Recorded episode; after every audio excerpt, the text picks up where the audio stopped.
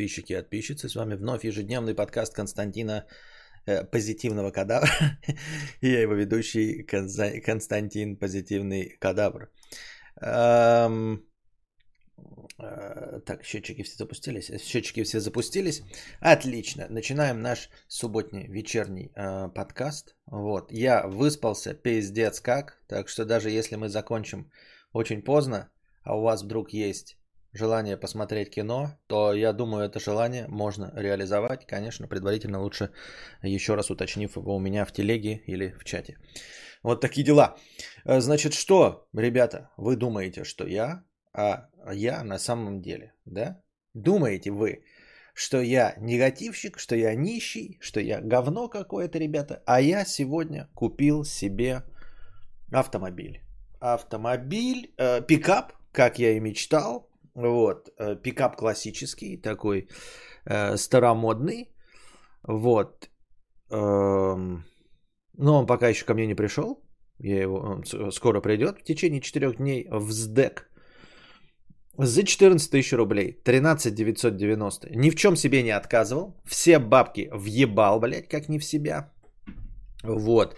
Пикап Chevrolet 1968 э, года C10 а, аксель, как-то он там... Короче, охуительно. Он, во-первых, маленький, короче. Э, стандартные размеры это типа эм, 1 десятая и 1 шестнадцатая. Там все время один, один к 10, один к 16.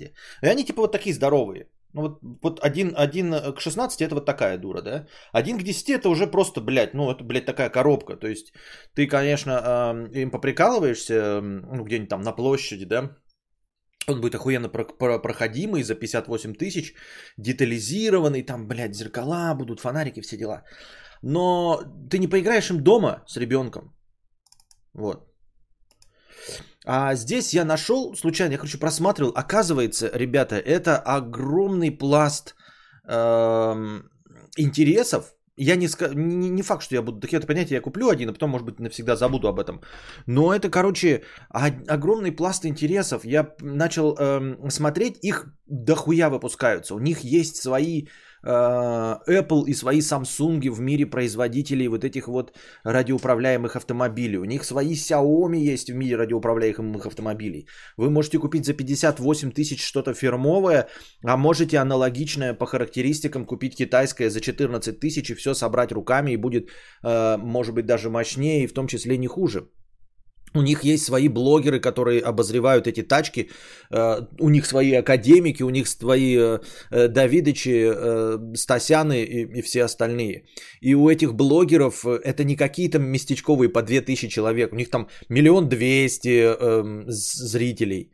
И они делают обзоры на тачки, покупают эти тачки, обозревают, там их разбирают, мощности моторов, все точности так же. Вот это там, это Camry 2.5 на 3,5, на 3,5 турбированные моторы, а эти здесь, значит, это 180 мотор, но жаль, конечно, что в стоке не идет 260 потому что 260 на двух скоростях, вот с таким регулятором, конечно, бы преодолевал горку в 45 градусов, а если бы вообще 380 ставили, но ждать, когда они будут ставить 380 мотор в стоке, этого, конечно, не стоит. Это нужно самим, самим прокачивать. Вот. Рекомендую сразу же вам брать 300-380 и, конечно, побольше баночки э, аккумуляторные.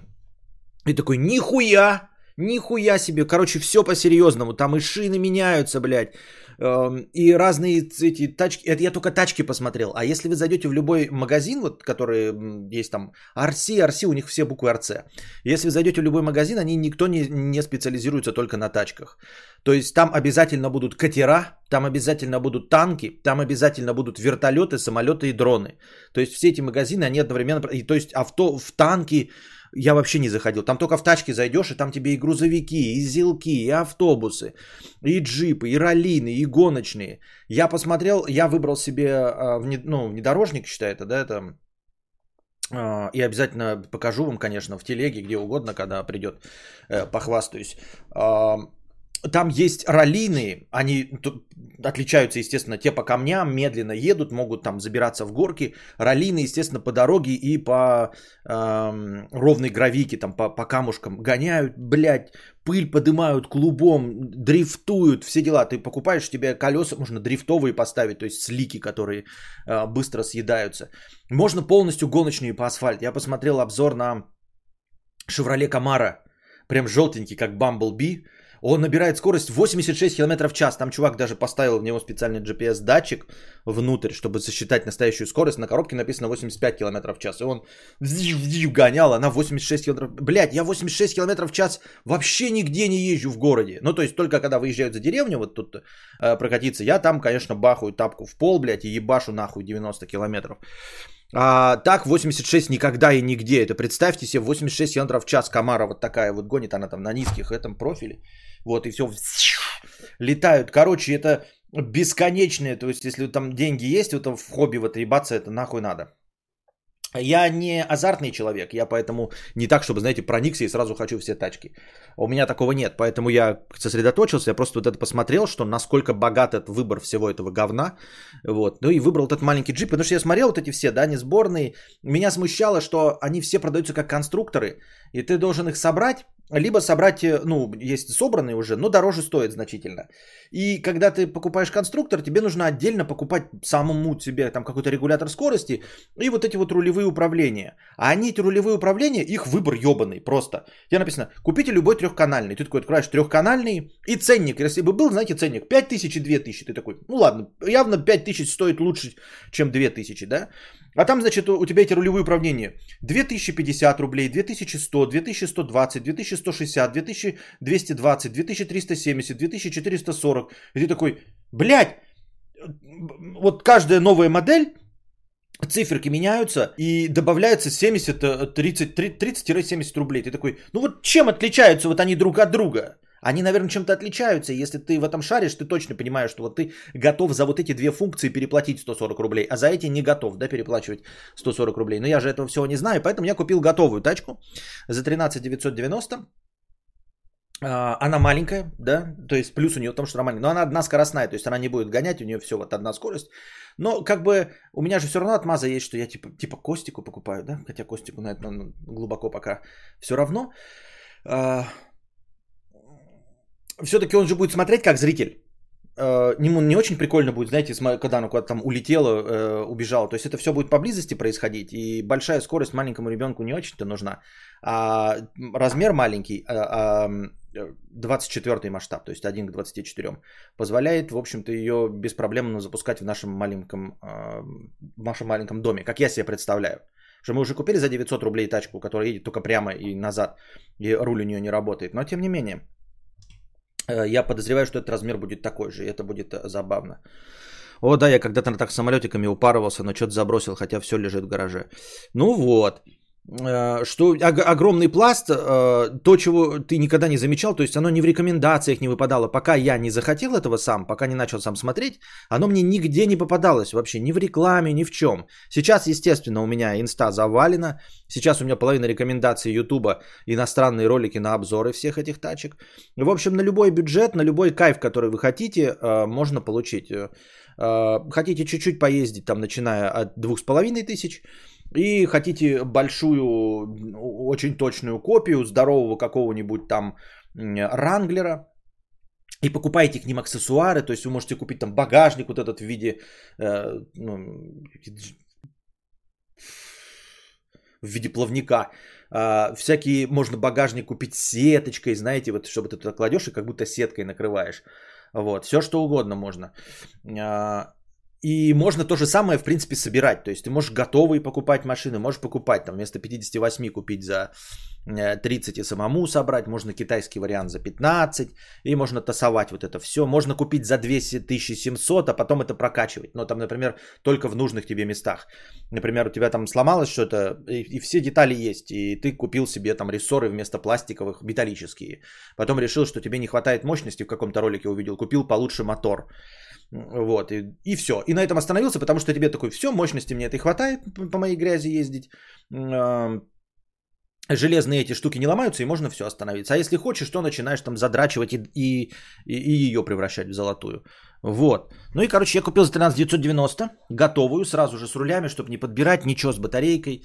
Ну, батарейку можно потом еще докупить, точнее для замены, потому что там как бы не такая система, что, знаете, кончились батарейки, вытащил, вставил новые. Так не будет. Там надо снимать корпус, то есть лучше купить одну э, большей емкости батарейку, чтобы она на заряде больше одна держала, чем несколько малоемких и менять их. Менять это будет не, неприятно.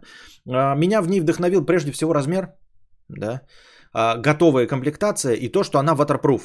То есть, казалось бы, если я буду дома там ездить и все, но waterproof это можно по грязи, говну и дождю. Э, мне кажется, это может быть прикольно. Ну, потому что я не знаю, как сейчас Константин, но раньше он любил под дождем гулять. А тем более, если мы запустим машинку, мне кажется, под дождем по лужам, это будет вообще весело. Это будет вообще, э, ну, типа, привлекательно, мне так кажется. Поэтому я вот так.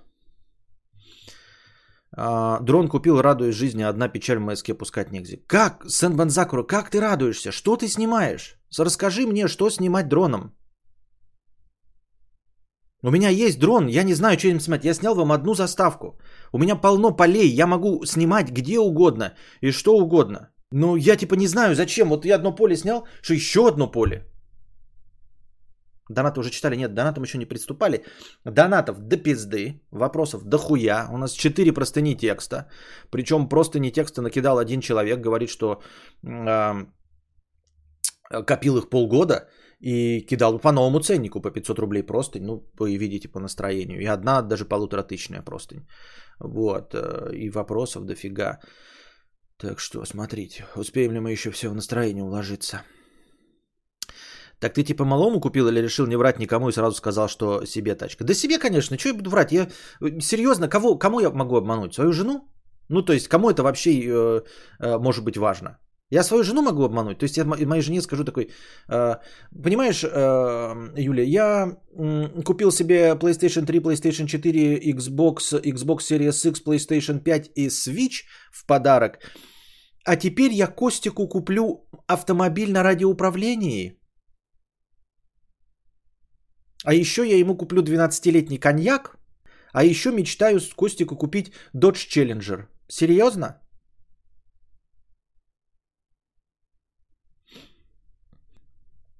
Вот. Я просто говорю, что, например, я покупаю э, Sony PlayStation, и тут нет никакой мазы. Я говорю, ну, Константин не будет это. Я наоборот, я не покажу Константину до определенного возраста Sony PlayStation. Вот. А здесь я говорю, машинку я покажу Константину. То есть остальные свои игрушки я тщательно скрываю. У меня Switch, я его не показываю вообще. Константину. То есть я его показал уже как есть он Switch, но я ему не показываю, что эта штука с экраном. Он не знает, что она включается. То есть для него это просто какая-то, ну вот какой-то агрегат в руках у э, папы. Он знает, что такое планшеты. Он них не смотрит, он запускает, но ему ничего не дается, там и телефоны знает, что такое. Но Switch для него это просто вот это какая-то штука с синим и красным боком, но что на ней на экране что-то происходит, он пока еще не знает. И навес Костетку тоже, э, да. Про Додж шутка или ты реально хотел бы? Реально хотел бы.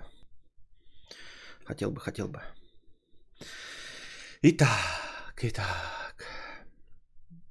Продолжим. Вчерашние э, Сережины э, донаты про гениальность Пелевина. Ну, мы как бы это уже обсудили, но все равно дочитать надо. Все-таки человек донатил, хотя бы там уже каждый из нас все друг о друге понял. Так вот, а, Пелевин философия самокопания, самоирония и взгляд на все происходящее со стороны. В этом и есть его талант, как икона эпохи русского постмодерна. Понятно.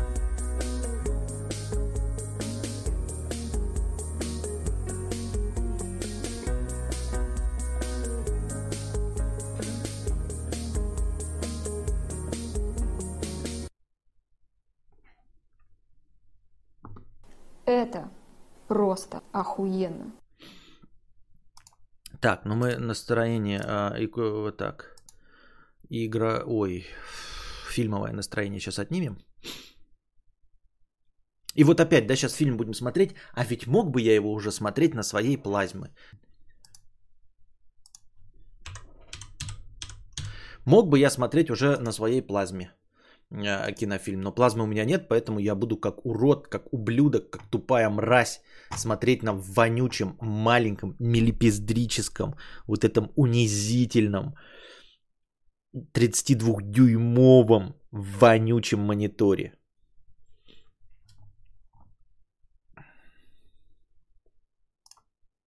Удивительно, что в Америке это эм, эм, мусорные машины. Не, это не мусорные машины, это вранье. Это машины э, недорогие для студентов, но это не мусорные машины. Это машины молодежи, которые вот любят попердеть там и все. Но это не мусорные машины, это никогда так не было. Фигня это все.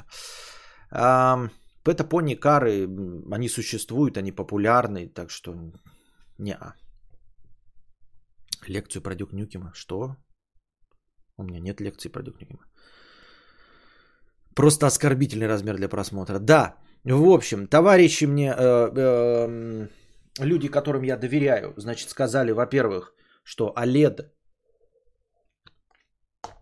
это, конечно, хорошо, но OLED это избыточная яркоконтрастность для э, обычных домашних помещений, где в полно света для всяких лофтов и все остальное. А в моих условиях, когда у меня все затемненное, и я смотрю темненькие картинки, э, я буду от OLED уставать по опыту э, моих товарищей. Да?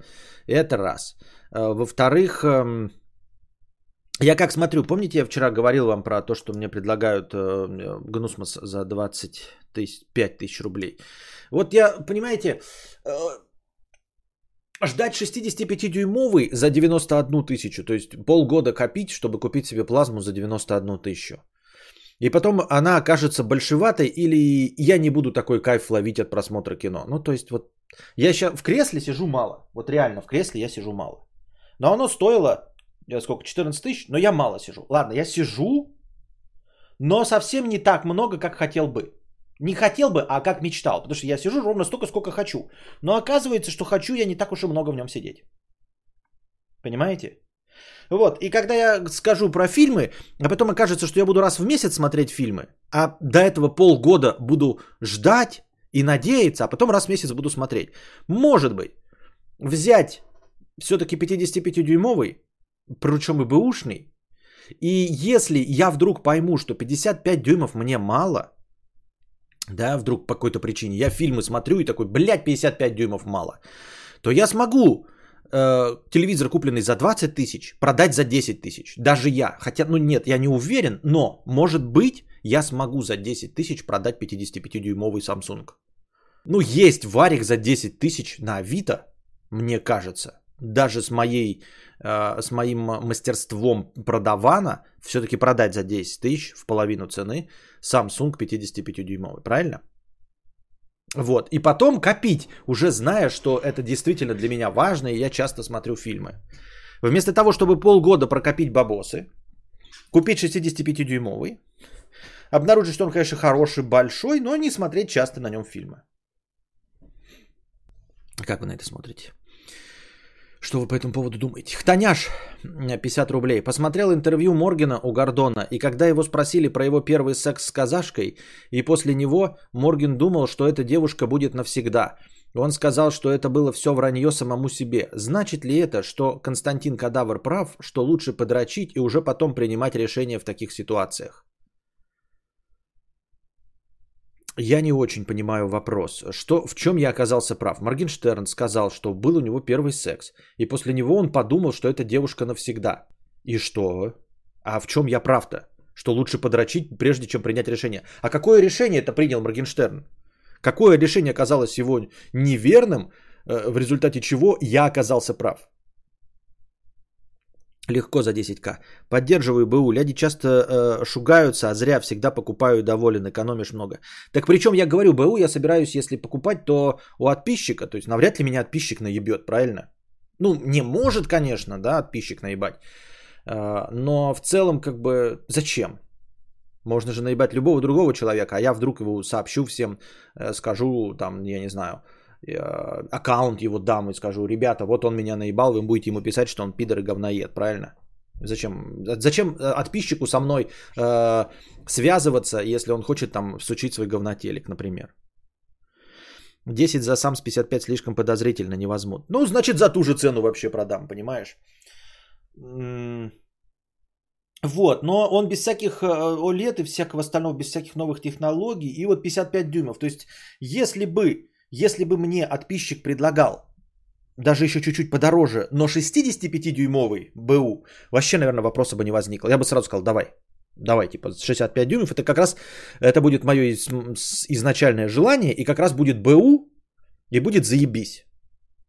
А вот тут, понимаете, тут два компромисса. БУ телек и, и, и размер не тот. Вот мне почему-то кажется, что мне нужен 65-дюймовый. Но я ни в чем не уверен. Хтаняш, типа он потом дрочил себе голову тем, что его первая девушка переедет из Казахстана к нему. Ебались они в Праге в лагере. А по итогу дрочить надо было другое, по его же словам. Ничего не понял. Нет, Хтаняш, что-то нихуя не понял.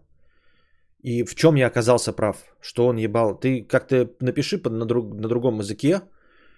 Ты, ты говоришь, я прав, когда говорю, что подрочить нужно перед, каким-нибудь принятием решения. Какое решение это он принял? Решение-то он какое принял? Главное, Авито доставкой не пользоваться. Нет, э, если буду покупать, то от подписчика, никакими не Авитами. Сверчки сверчат 50 рублей. Почему все так, э, все так с Дюной носятся? Хорошие песни, но что там экранизировать?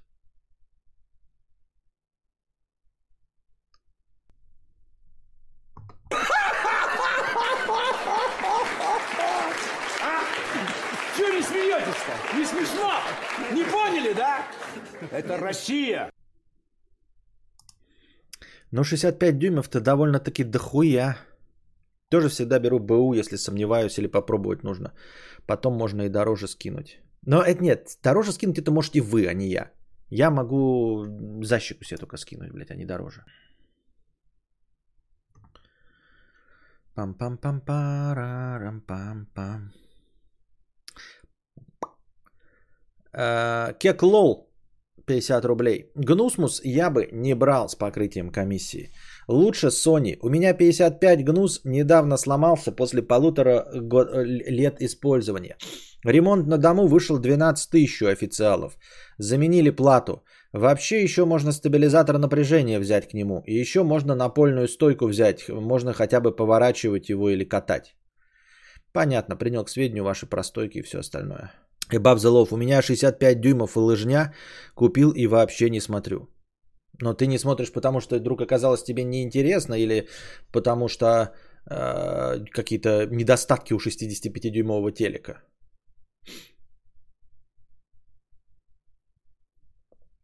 Как юзер 65 дюймов, точно говорю, самое оно для 2,5 метров. Можно почувствовать только от 65. Э, на 55 не особо разница с 1080. Тем более на недорогом. С каким разница с 1080, не понял. Чё пишешь-то вообще? Э, при исполнении шальной ширева. Сфинки брал Соньку без ножек. Э, как картина стоит.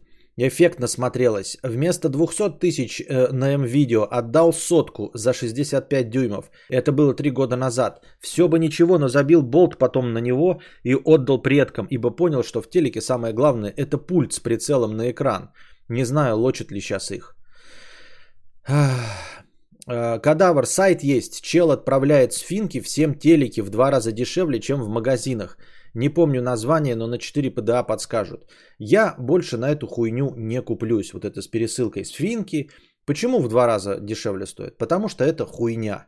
Потому что это полная лотерея. Я воспользовался одним таким пидорасом, очень популярным до сих пор. Он годами продает ноутбуки э, с Финляндии тоже.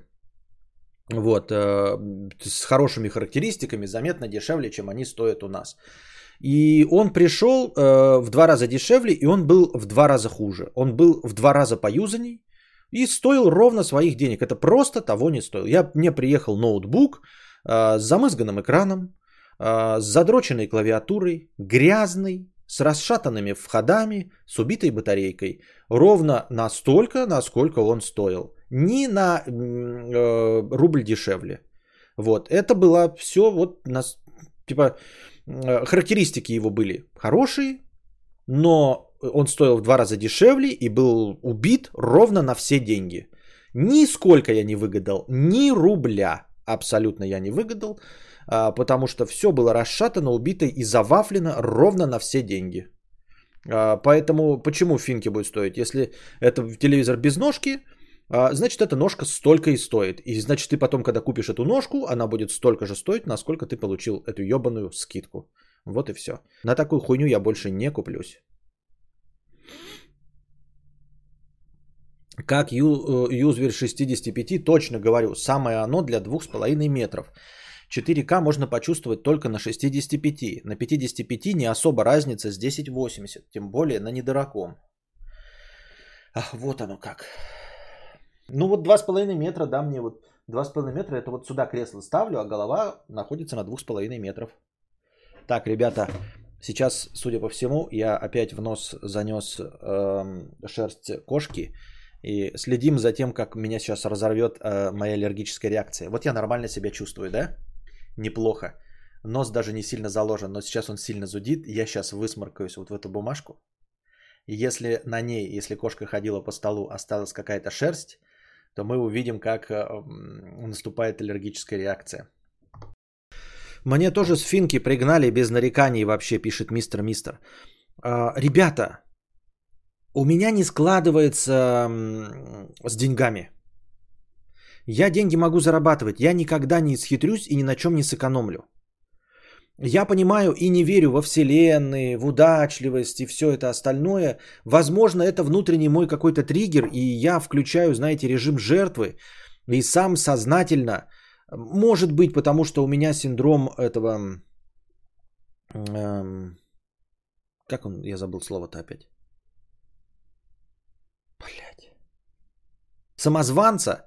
И я считаю, что деньги, полученные со скидок, выигрыши в лотерею и прочих хитрых схем, я не заслужил, и поэтому я подсознательно э, выбираю заведомо нерабочие схемы.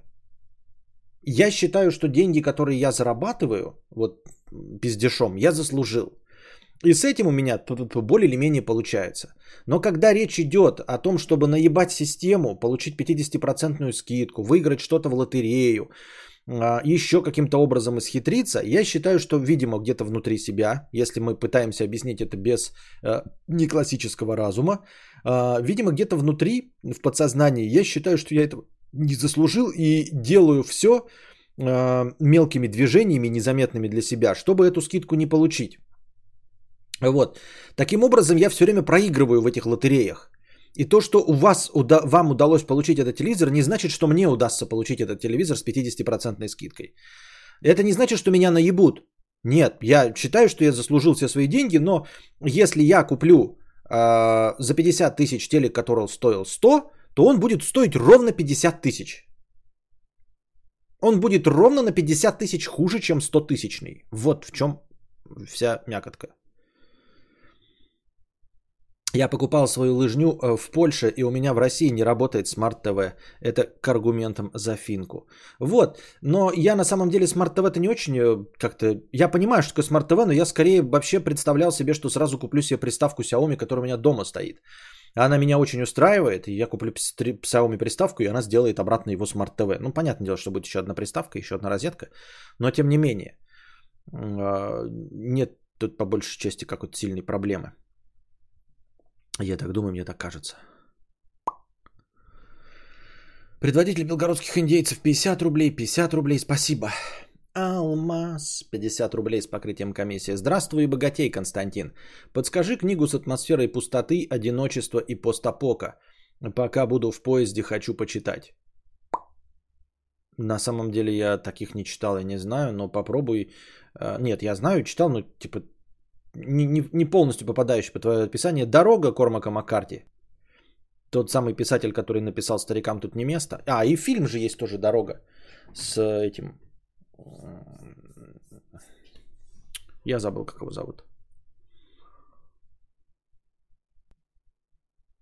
Самым главным э, королем-то из э, «Властелина колец». Как звали актера? Как зовут актера короля?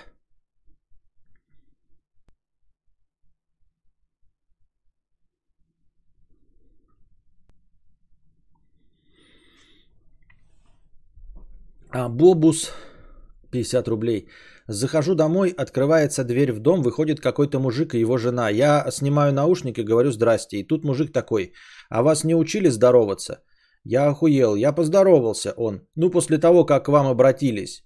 В ахуе закрываю дверь и говорю, что он ебанутый. Как он дожил до своих 30 с лишним лет. А, не знаю, зачем вообще разговаривать с людьми? Типа, блядь, э, если человек после «здравствуйте» говорит, а вас здороваться не учили, он сразу идет нахуй. Просто идет он нахуй. Поздоровался ты, Вига Мортенсен. Да, спасибо, Вига Мортенсен. Вот, потому что как-то, блядь, закомплексованные черти. Если тебе не нравится, что люди не здороваются, не здоровайся с ними. Вот мне не нравится, что мне люди со мной не здороваются. Я с ними не здороваюсь, например, да, с какими-то людьми. А, я не учу их потом такой типа, ой, какая-то школота там в деревне со мной не поздоровалась, не, не ловлю их за руку и спрашиваю, а почему вы со взрослым не поздоровались, ведь я вам сказал, потому что у меня нет этих комплексов. Я просто с ними не здороваюсь и все. Это больная какая-то хуйня, человек конченый абсолютно. Если человек вообще произнес фразу «а вас не учили здороваться», то он идет нахуй. Нет, это может произнести, если ты, он клиент, а ты, там, я не знаю, бариста или что-то, тогда он прав, там, ну, действительно, ты как э, э, предоставитель услуг, тебе, к тебе заходят в гости, чтобы тебе заплатить деньги, ты должен поздороваться. Но опять-таки не должен, если не хочешь получить с него денег. Если хочешь просрать бизнес э, э, и обанкротиться, то почему бы и да, можешь и не здороваться. Но в целом, э, если ведешь бизнес и предоставляешь услуги или товары, то здороваться, наверное, было бы неплохо. А если все касается остальной, ты от него не зависишь, и человек говорит, а, я, а вас не учили здороваться, надо говорить, нет, не учили, с незнакомыми чертями, помоечными. Ну, конечно, я это переигрываю. Конечно, не будешь говорить людям черт помоечный. Но в целом можно говорить все, что угодно. Типа, вас здороваться не учили? Нет, не учили. Не хочу с тобой здороваться. Ты никто, чтобы с тобой здороваться. Вот. Я не здороваюсь с незнакомыми людьми. Я не здороваюсь с хамлом. Ну, то есть, понимаешь, как это... И, и больше с этими людьми не здоровайся никогда.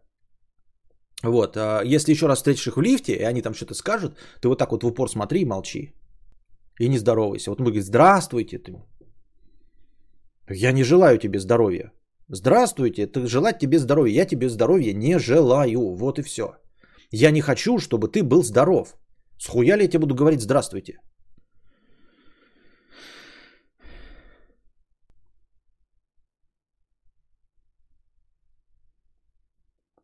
Случайно заделал коша в автобусе, говорю, извиняюсь. Он подождал минутку, не извини, а извините, ты не понял, решил промолчать. Он сказал, можно промолчать, но в целом негде, понимаете, вступать в эти перепалки, конечно, бессмысленно. Придумывать можно, да, всякие, быть готовым и сказать, а кто ты такой, чтобы я с тобой на вы, блядь, был? Черт ты помоечный. Я тебе сказал, извините, уже должен радоваться, пошел нахуй. Ну а зачем? Типа, чтобы что? А, главное мастерство э, на самом деле во всех этих ситуациях – забывать мгновенно вот это все. Поэтому, ребята, вот э, Виток и Баут и Абобус, э, вот чему вам стоит поучиться. Не как-то отвечать, или неправильно здороваться, или не говорить кому-то на «вы». Величайшее мастерство – это отпускать эту ситуацию мгновенно. Я сам этого не умею, но я уже понял. Я подумал, может быть, мне действительно э, удалось бы быть каким-нибудь учителем или я не знаю, тренером личностного роста, может быть, я кому-то помогаю, иногда мне пишут в комментах, что я кому-то как-то помог э, реализоваться, э, хотя несу вполне возможно, что иногда хтонь. Дело в том, что не обязательно самому это уметь, чтобы доносить до других. Вот это включается не классический разум. Нам всегда кажется, что для того, чтобы раздавать советы, ты должен быть э, сам профессионалом в этом деле. Нет. Можно быть теоретическим экспертом и при этом сам довольно плохо следовать этим советам. Понимаете? Вот, я сам стараюсь, конечно. И то, что у меня не получается, это не значит, что вы не можете этому в идеале научиться у меня. А, послушав меня, принять это на вооружение и гораздо лучше этим пользоваться, чем я. Я сам к этому стремлюсь, но вполне возможно, что когда-нибудь пиздюлей получу из-за того, что я не выдержал и не тому человеку не так ответил, но в целом самое главное это научиться отпускать мгновенно эти все ситуации. Э, мгновенно забывать людей, которые вас подрезали, не ехать за ними и не учить их. Э, не хамить хамлу в ответ и мгновенно забывать, что они были. мгновенно забывать о том, что вы проиграли какую-то словесную перепалку с бабкой в очереди. Вот э, что самое главное. Вот чему хотелось бы научиться.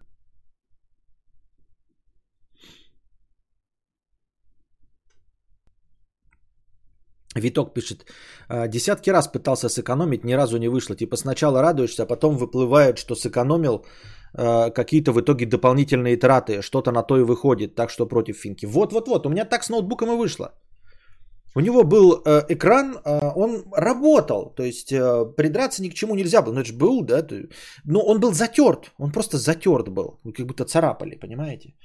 Э, клавиатура была задроченная, входы были задроченные, батарейка работала, но она держала 40 минут. И вот и все эти траты, потом в итоге, если ты хочешь поменять клавиатуру, а уж если тем более экран, то и даже и на большие деньги встреваешь.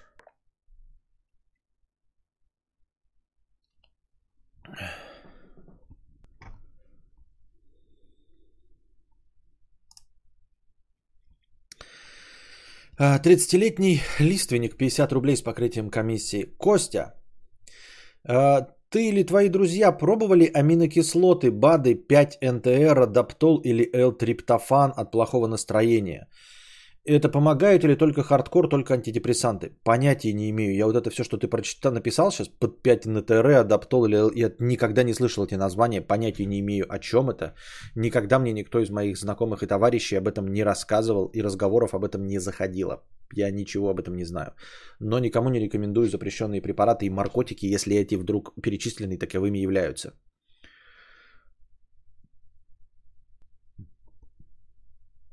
Через знакомых в Китае покупал ми ноутбук сильно дешевле, но подобно не у каждого есть, к сожалению. Ну да, я тоже при помощи Дмитрия Бабира купил себе руль, а, который у нас не продается, а ну, он продается, но не в комплекте сразу с рычагом, а у него он стоил дешевле вместе с пересылкой, плюс десятка с пересылкой.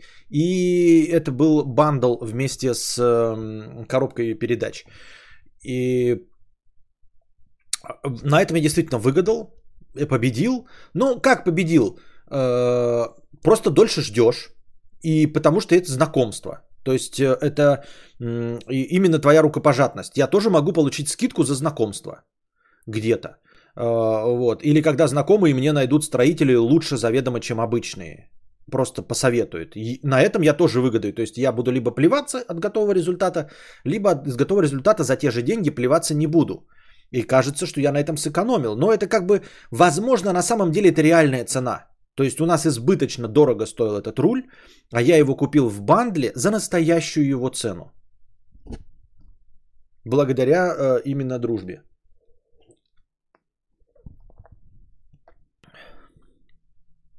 Зиас 77 рублей с покрытием комиссии. Покупал телек не так давно, купил с восьмого раза. Все матрицы на ВА брак или болят глаза. Но черный действительно черный. По итогу купил OLED LG OLED 55 CXRLA 55. Но перед этим настрадался с возвратами. Еще был у друга и увидел Xiaomi IPS. Тоже понравился. Денег и здоровья, Константин. Понятно.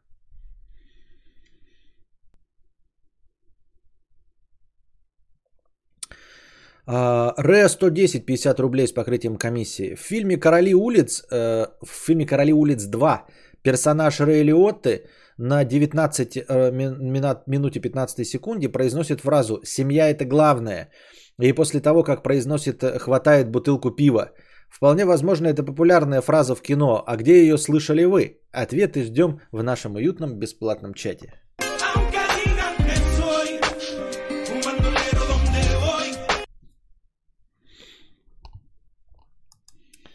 Так потому что Дима Бабир это человек, приличный, свой и так далее, а не какой-то левый. Да, да, да. А не, не какой-то левый продаван хуёк. Действительно. А, фраза-то, почему ты думаешь, что семья это главное, это какая-то сложная фраза, и она должна быть популярной в кино? Это просто обычная фраза. Это довольно распространенная в жизни фраза, что семья это главное. Вот. А, она, с одной стороны, абсолютно правдива, а с другой стороны, она абсолютно бестолочна. Именно поэтому она прикольно и звучит как цитата Вина Дизеля. Потому что эта фраза э, «семья – это главное», она вообще ничего не описывает с одной, тут, с одной стороны. И с другой стороны, а, под семьей можно иметь все, что угодно. Понимаете? И вот именно в исполнении Вина Дизеля она забавно и миметично звучит, потому что там под семьей имеется в виду что угодно, но не э, классическая муж-жена и трое детей. Там имеется в, в виду все друзья. И смотрите, какая э, тонкая ситуация. Почему мы над этим смеемся, эту фразу используем. И она на самом деле не обозначает, что ты должен любить там свою жену, детей и все остальное. Потому что именно в исполнении Вин Дизеля она обозначает совершенно другое. Семья – это близкие тебе люди. Это твои в том числе друзья. Если мы посмотрим на современные отношения молодых людей, то увидим, как девушка все время претендует на то, чтобы молодой человек уделял ей больше внимания, чем э, кругу своих друзей. Но это же ведь расхожая проблема. Почему ты со мной не хочешь, что ты меня со мной берешь? Почему ты все время с пацанами тусуешься? Так вот, Вин Дизель, когда говорит семья это главное, под семьей он имеет в виду пацанов. Потому что там всегда ставится э, во главу угла интересы группы, а его группа это его друзья разного пола, но это друзья. Понимаете? И в круг его друзей по стечению обстоятельств входит его телка или там его сестра и являются частью этой семьи. Это не все друзья являются частью семьи Вина Дизеля и его сестры или его жены. Нет, это его жена или сестра являются частью вот этого круга друзей и называются семьей. Поэтому как раз таки фраза э, Вина Дизеля э, «главная семья», ею можно козырять, когда тебя девушка не отпускает с пацанами хуярить пиво, потому что мои друзья – моя семья. Понимаете? А вообще расхожая фраза «семья – это главное» – это, по-моему, э, стандартный мотиватор абсолютно всех мафиози. Вся мафия на этом построена. Мафия – это моя семья, если мне память не изменяет. По-итальянски мафия – это мафия, моя семья. Поэтому семья – это главное. Ну, то есть у них и все вот эти крестными отцами становятся для того, чтобы породниться. Они не настоящие родственники – они друг другу братья, понимаете? И они все э, племянники или сыновья крестного отца. И таким образом они братья. Но, по сути дела, они никому друг другу родственниками не являются. А если смотреть какие-нибудь кланы Сопрано и прочие крестные отцы, то можно обнаружить, что они очень легко и просто друг друга предают и сдают. Э, если есть угроза присесть на пожизненное, то они легко и просто сходят на защиту свидетелей и сдают всю свою так называемую семью. Хотя постоянно козыряют именно этой фразой «семья это главное, все ради семьи».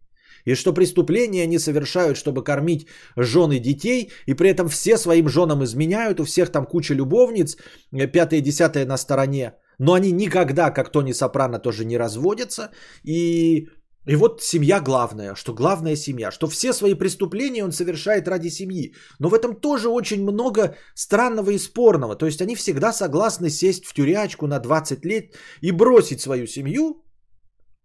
Может быть, если когда ты говоришь, что все ради семьи, может быть, это не заниматься преступной деятельностью, а работать ебаный в рот на заводе и тащить эту лямку, чтобы всю жизнь быть близко со своей семьей.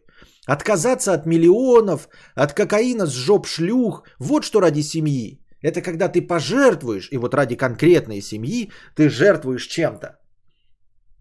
А когда говорят все ради семьи, это зарабатывать деньги на наркотиках, проституции, на разрушении других семей, на убийствах, на рэкете, чтобы содержать свою жену, которой ты изменяешь с каждой стриптизершей в своем баре – это звучит странно, понимаете?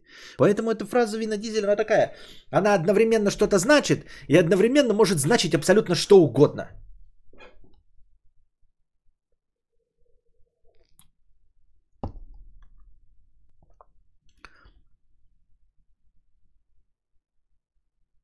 Самое угарное после этого мема у него в инсте только и троллят этой фразой.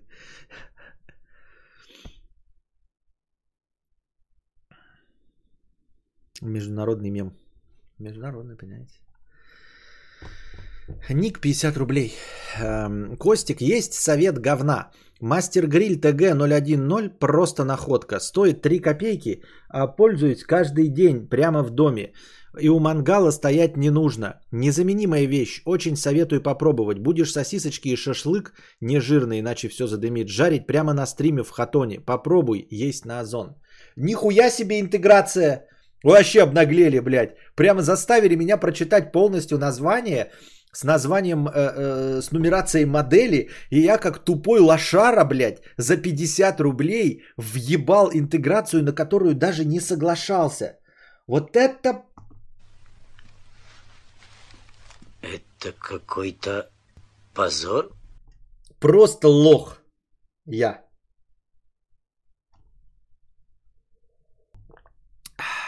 Алмаз моих драгоценных глаз, как музыка в стиле джаз. Это счастье для меня. Алмаз, 500 рублей, простыня текста. Однажды как-то. Здравствуй, богатей, кадавр. Помнится, ты задавался вопросом, как озвучить троеточие. Озвучивается это, как трех-четырехсекундное молчание, типа немного подзадумался. Тебе это знание понадобится, ибо я часто на тексте использую троеточие. Если это озвучивать как двухсекундное молчание, как после точки, то эффект будет не тот. Я вообще тот еще графоман, но прежде чем отправить, по нескольку раз проверил. Э, вроде читаемо. Надеюсь для тебя. Император это будет посильный текст. Удачи. Совет. Если получится, зачитывай голос женщины другим голосом. Я ее в кавычках обозначил. И еще читай не спеша, дабы слушатели представить успели картину. Ебаться с двумя бабами, используя только член, такая себе затея. Такова была мораль недавно просмотренной мною порно. Все действие в видео происходило на кровати. Девушки, ли, девушки либо раком делают минет, либо раком подставляют пилотку, либо одна из них, сидя на коленках, наблюдает за происходящим вместе со зрителем. Конкретнее, началось все с минета, две сосиски, две соски по 22 года обхватили хует с двух сторон и начали посасывать его. Смотрелось так себе, но как бы и похуй, посмотрим, что будет дальше, подумал я. А дальше они начали сосать по очереди, и в тот момент, когда одна сосет, вторая тупо смотрит на, за происходящим, дожидаясь своей очереди, либо собирает волосы напарницы в кулак, придерживая их, чтобы те не мешали не закрывали лицо и не лезли в рот. А я такой думаю, м-м, а ты типа замена резинки для волос? Раз они так мешают, вы не могли резинку ей надеть заранее? Или оно изначально так задумано? Это очень интересные вопросы а, для, для придирок. Это, ну, ну, ладно. Это же порно, оно же для красоты, это искусство. Это все равно, что спросить, а нахуя, блядь, картина нарисована такими широкими мазками и нихуя не фотореалистично? Да потому что это искусство. Это то, как не происходит в реальной жизни. Типа режиссер, так, ты сосешь, а ты, ты держишь ей волосы. Девушка, держу волосы, а может я э, киску ей лизать буду, пока она... Нет, ты будешь держать ей волосы. Ну ладно, буду просто держать ей волосы. Ну вот твой вопрос, а чем лучше ей в этот момент нализывать очко второй женщине? В чем прикол? Какая разница? Ты говоришь, что тебе не нравится, что она выступает в роли... Э, резинки для волос, но ты при этом не против, чтобы она выступала э, очистителем очка. Правильно я тебя понимаю? То есть э, проблема лишь в том, что тебе не нравится режиссура конкретно этого ролика, и будь ты на месте режиссера, ты бы заставил ее лизать очко. Но если мы смотрим объективно на эту ситуацию, то ничем не лучше твое предложение, э, чем то, что было в ролике. Это просто человек снял, потому что ему больше нравится, ну я не знаю, может его возбуждает, как одна женщина наблюдает э, за тем, как другая делает ему минет. То есть ему кажется, что вот она типа как-то алчно смотрит и ждет не дождется, когда наступит ее очередь сосать член. И ему кажется это дико возбуждающим. А тебе кажется дико возбуждающим, когда кто-то кому-то нализывает очко. И будь ты режиссером, ты снял бы это. Но если мы смотрим со стороны объективно, то оба, обе, оба ваши представления все фуфло. Потому что мне нравится, когда мне какают на грудь. А эти тупые бляди мне нахуй не нужны, например.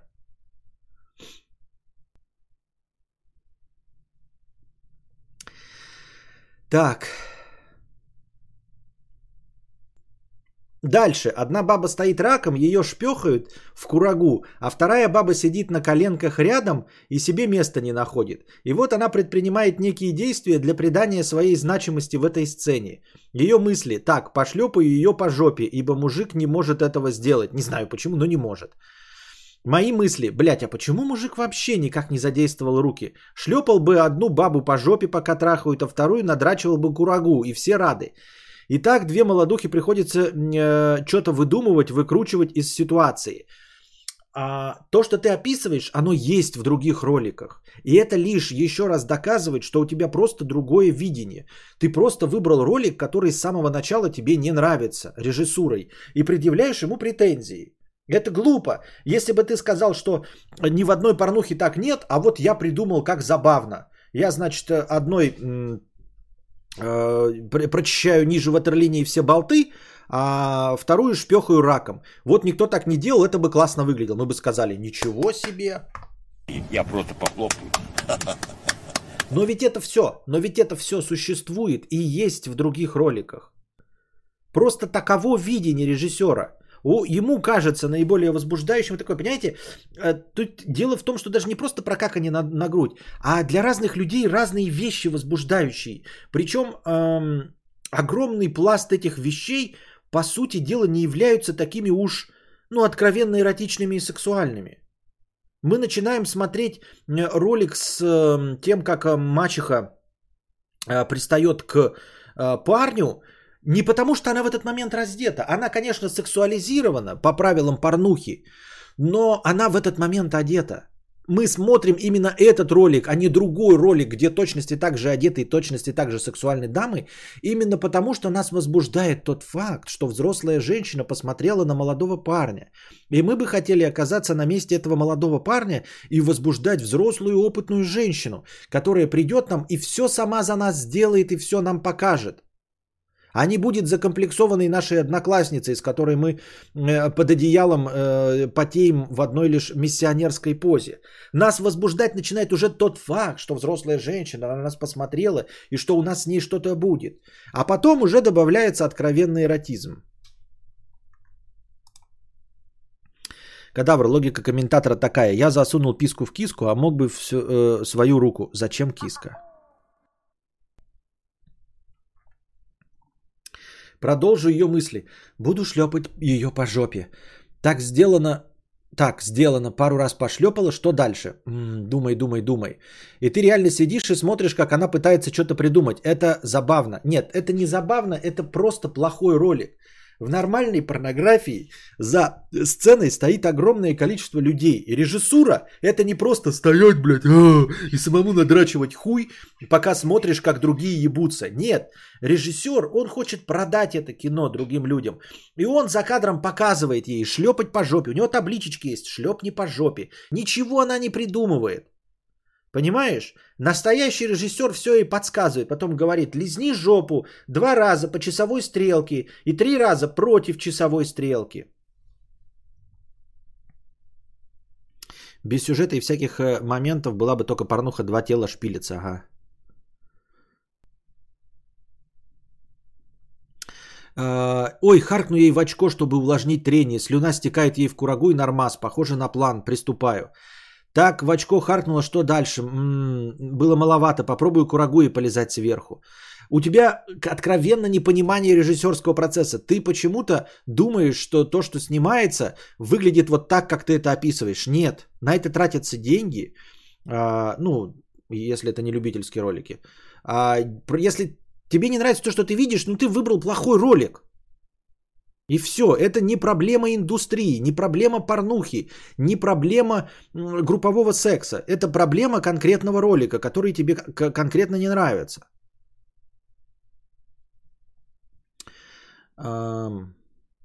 И ты смотришь, как она пытается это сделать, у нее ничего не получается, ибо та девка двигается взад-вперед из-за движений мужика, вследствие чего ударяет своим шоколадным глазом по носу ее напарницу. Та понимает, что затея была обречена на провал, возвращается в исходную позицию и начинает дальше думать.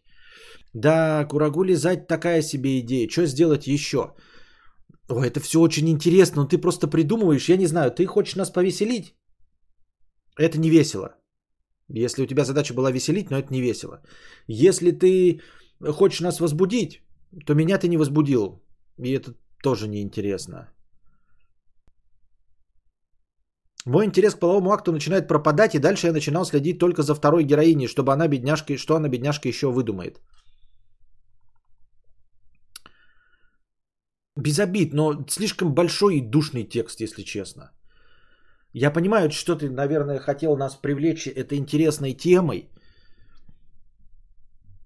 Но мне кажется, нет, можно. Я сам тоже страдаю этой херней, когда обсуждаю порнуху. Может быть, это действительно каждый раз, когда я касаюсь этой темы, это так же душно звучит и от меня, ребята. Напишите плюс, если да, и минус, если я все-таки получше э, генерирую хуйню, когда мы говорим на темы секса и порнографии. Э, мне просто кажется, что ты зря придираешься к просто плохому ролику. Ну, это можно было бы забавно сделать и на самом порнохабе выложить, кстати, интересная идея. На самом порнохабе кто-нибудь делал обзоры на порнографию? Или, знаете, комментировать порно? Весело, прикиньте, сидишь в стриме, как в фильме, вот я смотрю кинобред, порно-бред. И сидишь и порнуху комментируешь внизу такой. Да, сучка, да. Еще как переводишь как-нибудь тупо, блядь. Окей, чувак, просто нашел прон с плохой режиссурой. И что, разоблачил всю индустрию? Да.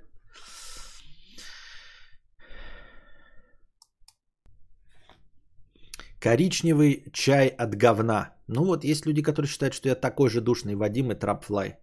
У Давыдова был один такой выпуск, было офигенно. С выбором порнухи вообще же нет проблем. К чему разговор? Сидит толстый колхозан с сальной улыбкой комментирует ролик. Плюс-минус, у тебя тема душная, потому что вкусы на порнуху у всех разные, но ты делаешь что интересно. Понятно. Кори... Спасибо. Коричневый чай от говна. Привет, Кдвр. Поступил в ВУЗ в другой город. В свободное время учусь программировать. Накрывает хтоническим чувством бессмысленности бытия. Такое чувство, что у меня никогда не будет друзей, семьи и так далее. Как будто я не такой, как все. Что ты делал в такой ситуации? Порой просто хочется плакать в подушку. Я думаю, что э, это связано с тем, что ты находишься в самом начале долгого пути. Я думаю, что сейчас твое грустное настроение прежде всего и исключительно обусловлено тем, что ты чувствуешь масштаб своего пути впереди и понимаешь, что ты в самом-самом начале. Вот когда ты въезжаешь и первый месяц живешь в общаге и понимаешь, что тебе в этом институте учиться еще 6 лет, вот наступает такое настроение. И вот ты только поступил в другой город, если это произошло сейчас, да, ты только переехал 12 дней, и в свободное время учишься программировать, ты понимаешь, что программирование это тоже долгий путь. И ты два э, разных э, пути начал, осознавая, что они займут у тебя порядочное количество времени. И именно это тебя смущает, и именно это тебя э, выбивает из седла. В этом, наверное, нет ничего плохого. Я не думаю, что с этим нужно бороться. А если ты молод и полон сил, и тебе там, скажем, витаминов и гормонов и всего хватает, то и это пройдет, как только появятся первые результаты. Как только ты начнешь проникаться новым учебным процессом в ВУЗе, и как только у тебя что-то будет начать, начинать получаться в программировании, так сразу ты поймешь, что этот путь не зря. Потому что сейчас ты начал что-то, а результата еще никакого нет, и ты понимаешь, что вот 6 лет ты будешь этим заниматься. То, в чем у тебя сейчас нулевой результат. Как только появятся первые результат, шаги, первые движения вперед, ты по молодости и позитивному взору на вещи сразу же, ну не сразу же, но постепенно поменяешь, свой, проникнешься э, своими новыми делами и начнешь получать удовольствие. Алмаз. Э, еще одна простыня текста от любителя порно. А, Маша Тупешественница. 1500 рублей. Всем здрасте, сразу к делу. Этот человек э, набрал несколько простыней текста и кинул их в один раз. А, сразу к делу. Покупая, значит, билет на поезд через Яндекс браузер в так называемых Яндекс путешествиях, приступаю к заполнению всего говна, выбираю место отправки, место доставки, число прибытия. Было 19 оформляюсь. Прежде я куп, э, уже покупал билеты, и все мои данные были сохранены, и не пришлось ничего вводить по новой. Это удобно. Но все же проверяю правильность всего введенного. Все четко, перехожу к оплате, там тоже карта сохранена, только код ввести осталось. Ввожу код, подтверждаю оплату, жду, еще жду и нихуя, ошибка. Я такой, похуй, бывает, пробуем еще раз, снова нет. Я такой, ну, блядь, ладно. Попробую сайт перезагрузить и начать по новой. Все так же с автоматическим вводом данных, но выбрав другое место, ибо прошлое уже было занято, что, возможно, мне не давало провести оплату, подумал я. Пробую и снова ни хера. Меня начинает это бесить. Пробую снова обновить страницу, и на этот раз э, место не пропало. Выбираю его же, пытаюсь оплатить, ни хуя. Я такой, хуй с вами, пойду в другой браузер. Перешел в Google. Пробую там, и все то же самое. Понимаю, что это бессмысленно, и перехожу на ноут, ибо я знаю этих программистов, и что абсолютно нелогичная и тупая вещь может помочь. И да, оно помогло с первого же раза. На ноуте делал все, абсолютно в то, то же самое. Все данные за меня также ввел Яндекс, карту тоже он ввел. Я только код дописал, жму оплаты и все по кайфу. И вот хуй знает, в чем же была проблема. Первое, что приходит в голову, в телефоне проблема, но спешу раз разочаровать. В нем не в нем, ибо ранее, пару месяцев назад, я уже покупал билеты также с телефона, и все было нормально. Еще можно было предположить, что я данные вводил неверно, но я э, и тут промах, э, ибо я ничего не вводил, все делалось автоматически. Так что тут, как говорится, мои полномочия все, окончены. Ну, в этой ситуации мы просто наша, это самое, мы уже, здесь наши полномочия все окончено. На вокзале за 10 минут диспетчер предупреждает, э, что мой поезд опаздывает на полтора часа. Я разочаровался, но делать нехуй, сижу, жду. Через полчаса пошел проверить табло, ибо теплилось во мне смете, э, смятение насчет того, не перепутал ли я все-таки свой поезд с другим, о котором говорила диспетчерка. И по идее поздно метаться, ибо хуй тогда уже, получается, проебал поезд, но я этого не особо боялся, ибо был готов купить новый билет, зная, что за прошлый все равно бабки вернут. А, в общем, смотрю на табло и вижу ебанину. Мой поезд отбыл минуту назад. Время было указано 16.59 и 17.51. По скриптум. Кедевер, попрошу для слушателей прочесть еще раз время или прочесть помедленнее, а лучше делай паузу для осмысления. В общем, смотрю на табло и вижу ебанину. Мой поезд отбыл минуту назад. Время было указано 16.59 и 17.51. Где указано время было? Время отбытия? Какое время было на часах, а какое время отбытия?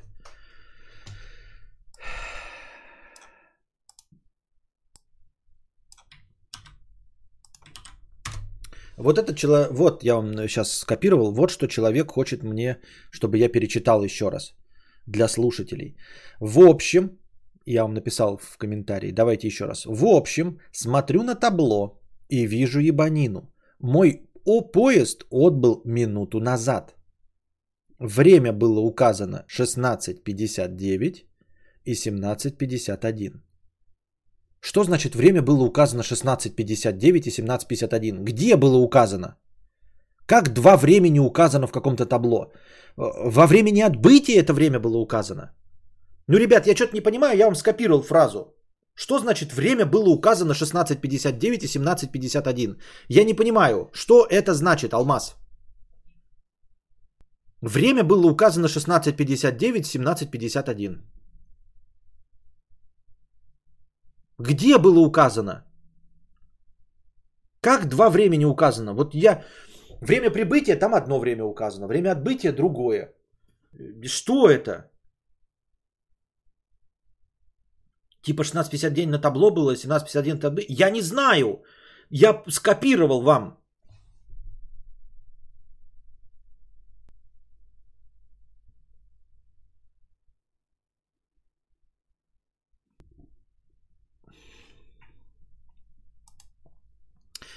Кедевр, попрошу для слушателей прочесть еще раз время или просто помедленнее, а лучше делать паузу для осмысления. Ибо не знаю, как другим, но я вот тяжело на слух воспринимаю даты и всякие арифметические вычисления и прочие числа. А я скопировал, я все равно не понимаю. Я вижу этот текст, и я не понимаю, что ты написал. Время было указано 16.59 и 17.51. Ну, у меня на часах указано время 16.59 и 17.51. Как это происходит, я не понимаю. У меня на часах одно время. У тебя было указано два время. Как ты сумел э, э, в одно поле вставить два времени, я не знаю. Как, ну, твое мастерство. История не имеет никакого смысла. Если ты также заполнял документы не мог купить, как э, пишешь этот текст, ну, ты прости меня.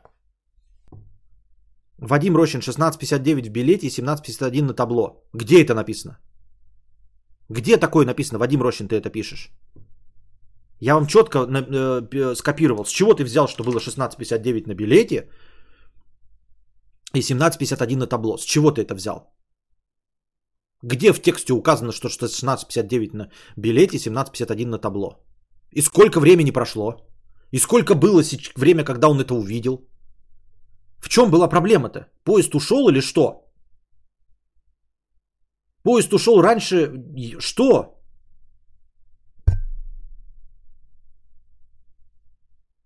Я просто не понимаю, сколько было времени?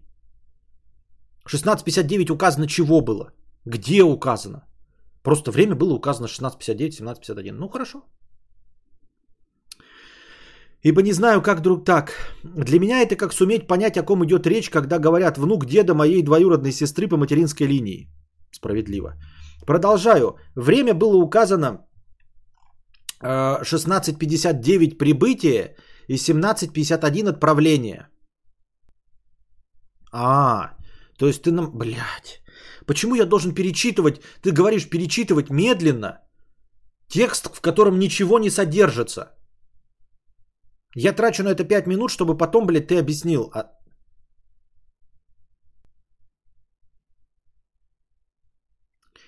Кулебяка и пурпурный. Ребята, еще раз прочувствуйте и поймите все мое негодование. Медленно и с чувством, с, точком, с точкой и с расстановкой. Поймите, наконец, вот я вам медленно произношу. Кулебяка и пурпурный. Я понимаю, что некоторые люди, а, у них не очень хорошо работает фантазия, и они сразу не могут понять абсурдность а, всего, что было написано. Кулебяка и пурпурный. Вот я, например, если быстро бы прочитал это или увидел, или кто-то сказал, я бы даже не понял, в чем проблема, там типа кулебяка и пурпурный. Поэтому я вам специально, чтобы вы поняли сейчас до конца, кулебяка и пурпурный, прочувствуйте, насколько это тупо, дико, вообще и нелогично, кулебяка и пурпурный. Я даю вам паузу, ребята, чтобы осознать. Вот осознайте сейчас, вот представьте себе. Кулебяка и пурпурный. Ах, да, я забыл сказать, что кулебяка, что пурпурный. Я забыл сказать, что кулебяка, что пурпурный. Ребята, я сегодня ел кулебяку, и мне не нравится пурпурный цвет. А вы не прочувствовали это в паузе, которую я вам дал до этого? Нет? А почему? Я же вам дал паузу, чтобы вы прочувствовали. Что это за...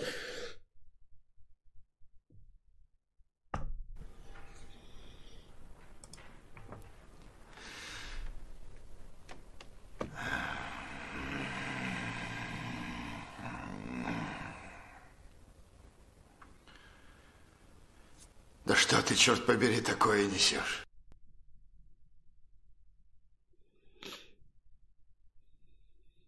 Закрывай чат опять, мудрец. Я хочу сделать людям плохо. Иногда, а когда я не мог писать, было норм.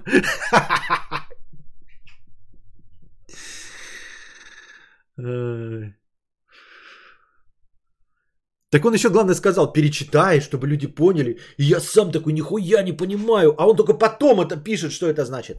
Итак, время было указано. 16.59 прибытие и 17.51 отправление. И вот смотрю я на это и все и думаю, и чё, бля, и чё, сука, нахуй, блядь.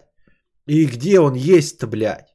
Кто в глаза долбится, я или диспетчерки? Я ебал.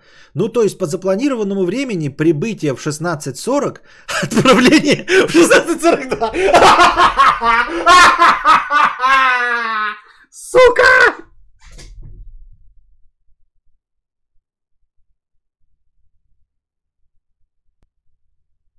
А в чем проблема-то была?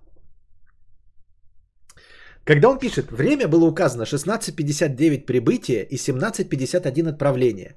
Кто-то нам сказал, что он полчаса провел. Я думал, что он пришел в 17.30. увидел, что 16.59 прибытие, 17.51 отправление, а типа поезд отправился в 16.59, подумал я.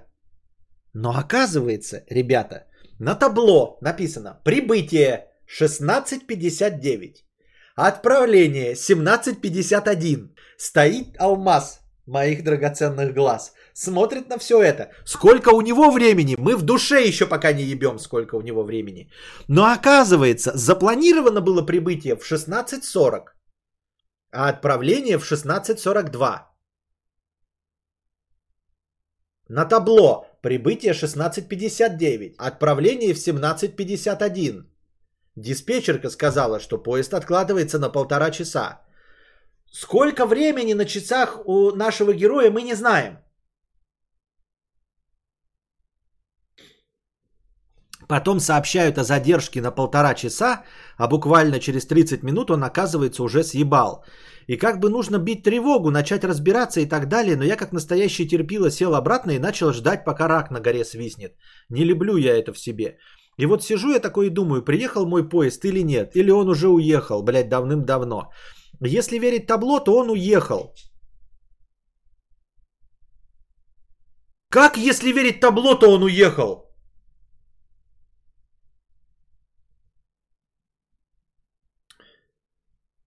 Да как так получается-то у тебя? Если верить табло, то он уехал. Почему, если верить табло, то он уехал? Если запланировано было прибытие в 16.40, а отправление в 16.42, вместо этого новое время 16.59, 17.51. Как новое время на табло показывало, что он уехал?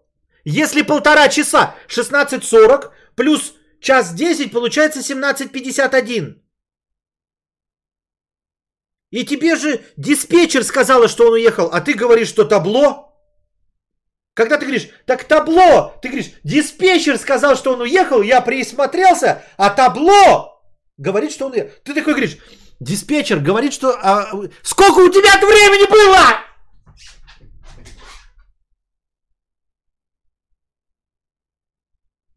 И как вы мне говорите после этого в депрессию не впадать, а?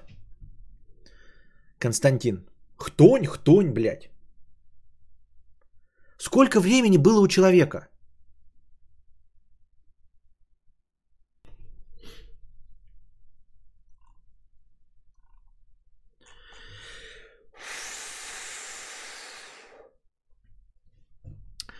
Потом сообщают о задержке на полтора часа, и буквально через 30 минут он оказывается уже съебал. И как бы нужно бить тревогу, начать разбираться и так далее. Но я как настоящий терпила сел обратно и начал ждать, пока рак на горе свистнет. Не люблю это в себе. И вот сижу я такой и думаю, приехал мой поезд или нет? Или он уже уехал, блядь, давным-давно? Если верить табло, то он уехал. Если верить оператору говна, то он еще даже не приезжал и приедет к 18 часам. Как он приедет к 18 часам, если на табло написано «приехал в 16.59», а отбытие в 17.51? Почему у тебя написано «если верить оператору говна, он еще даже не приезжал и приедет к 18 часам»? Где фигурировало, что он приедет к 18 часам? Прошел час и 10 минут, поезд все не объявляют. На протяжении этого времени я еще периодически ходил, смотрел, что там на табло было. А на табло был полный пиздец. Поезд снова якобы вот-вот отъехал. Время его поменялось, и прибытие, и отбытие. Но теперь я уже начал что-то подозревать и не испугался этого. Я так понял, что время опаздывающих поездов отсрачивается через каждые 10-15 минут. Табло говна, короче. Ну, типа, я ожидал, что после объявления задержки поезда это просто уберут с табло, но хуй, висит и висит. Всем похуй. По скриптум интересно читается, нет? Мне кажется, охуенная история говна. А ведь дальше лучше. Дальше будет еще лучше. Прошли обещанные полтора часа. Иду смотреть на табло, там время все так и не побоюсь этого слова и отсрачивается. Я такой, понял, ищем другой источник информации. Пошел на кассу узнавать, мол, чек, что и как. Оттуда меня послали на этаж выше, похуй, пошел. Там сидела сосочка-японочка почти на мой вкус. Спрашиваю сосочка-японочки, девушка, не подскажете, когда мой поезд приедет? Он уехал. Уехал? Ну, он скоро приедет. Скоро объявим его. Про себя, про себя думаю, чё, блядь? Я про всю твою простыню так думаю. Так он уехал? Или, блядь, лучше бы я дома сидел в комп рубился, а не вот этот вот реальный мир? Мой поезд? Уточняю, а то может она про другой? Да, ваш. Хорошо, спасибо. Ухожу с нечетким пониманием, где все-таки мой ебаный поезд. Решил ждать еще полчаса и ЕС, что съебать нахуй, а домой. Дождался. Прошло еще полчаса, и, о боже, его объявили. Пошел по тоннелю, Т9 поправляет с двумя Н. Рили с двумя пишется, типа как ванна. Пошел по тоннелю, нашел свой вагон, зашел в него без проверки билета и паспорта, ибо поезд спешил. Сел на свое ебаное место, через минуту подходит проводник, просит билет. Показываю его на телефоне, тот сверяет, видит, что все как бы так, но меня в его списках нет. Я говорил, дальше будет интереснее. Я говорил, дальше будет интереснее. И вот что делается в таких случаях, как думаете? Кто-нибудь был в таких ситуациях? Я вот нет. Итак, слушаем и записываем. Меня он не находит, а потом меня спрашивают, мол, на какую дату я брал билет? На сегодня, отвечаю я. А сегодня число какое? 18 ну так а ты 19-го должен выезжать по билету.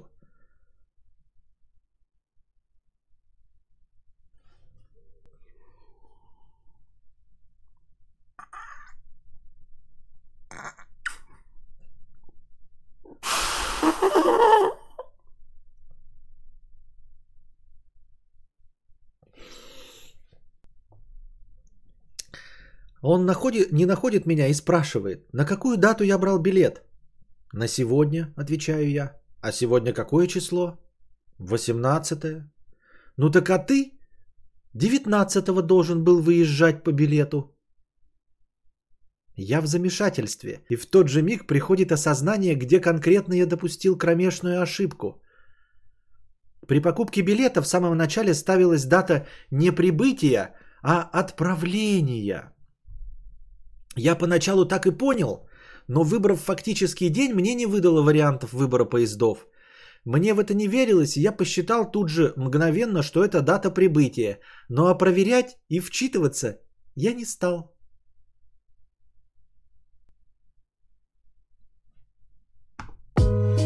Безумно можно быть первым, безумно можно через Проверял только потом данные, фамилия, имя, отчество и так далее.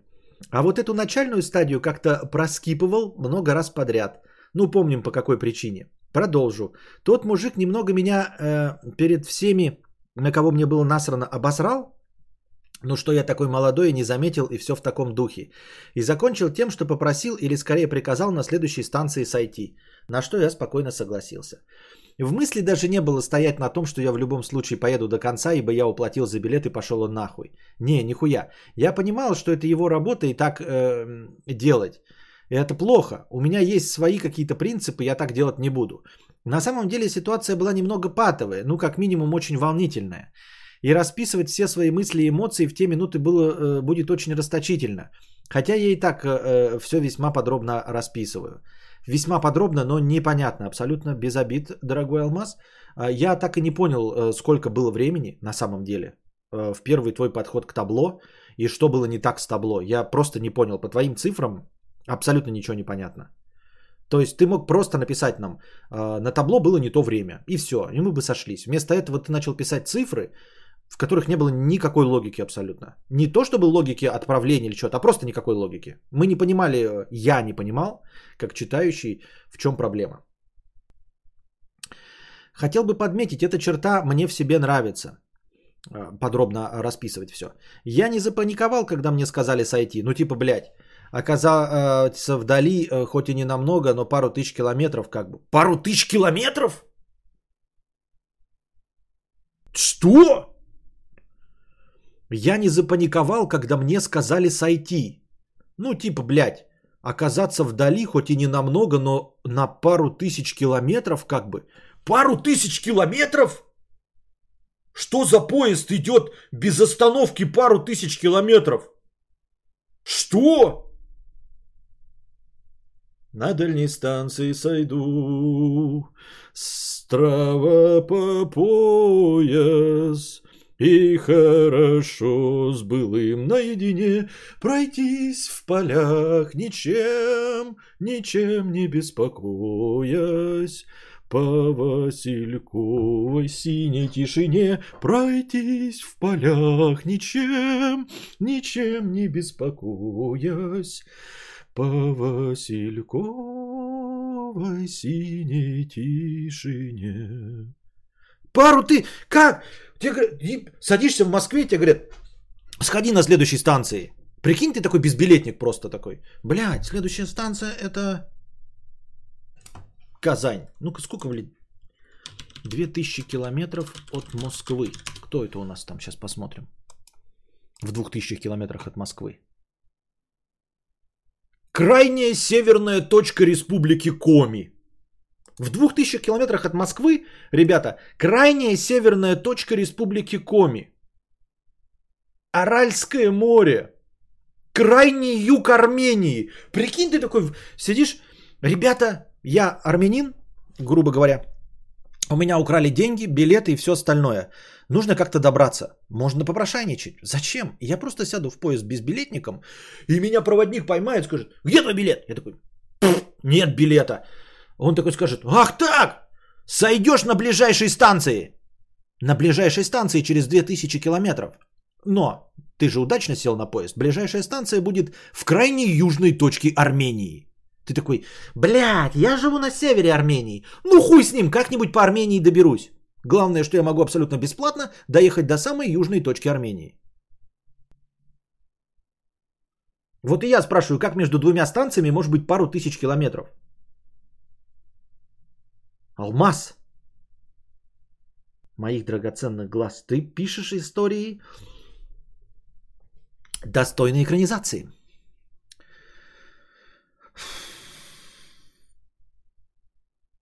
Меня это запугало, но не до истерики. Я был холоден и разумен. Ну, ладно, короче, мне кажется, что поезда не идут без остановки 2000 километров. Ни с одной точки, никуда. Даже если ты с самых крайних северов садишься, то все равно ближайшая станция будет не в 2000 километров. Сел в метро не в тот вагон. Ну ничего, на следующий выйду. Часа через два. А, Паника меня отнюдь не охватила. Полагаю, это из-за того, что я отчасти забыл более лаконичное слово. Ну, короче, я похуист. Типа, будь что будет, там разберемся. Первое, что пришло мне в голову, доехать на такси.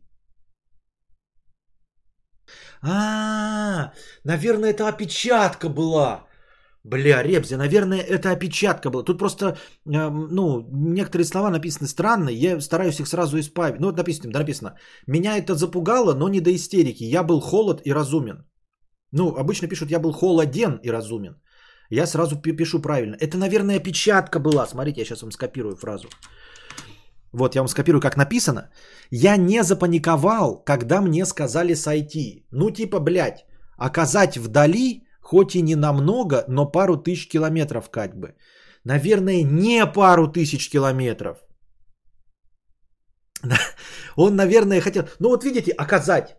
Я напис... сразу же прочитал, понимаю, что оказать неправильно написано, сразу же прочитал оказаться. Ну типа, блядь, оказаться вдали, хоть и не намного, но я не смог определить, что но написано неправильно и на самом деле там не. Типа, оказаться вдали, хоть и не намного, не пару тысяч километров как бы. Но само построение предложения намекает на то, что он но написал.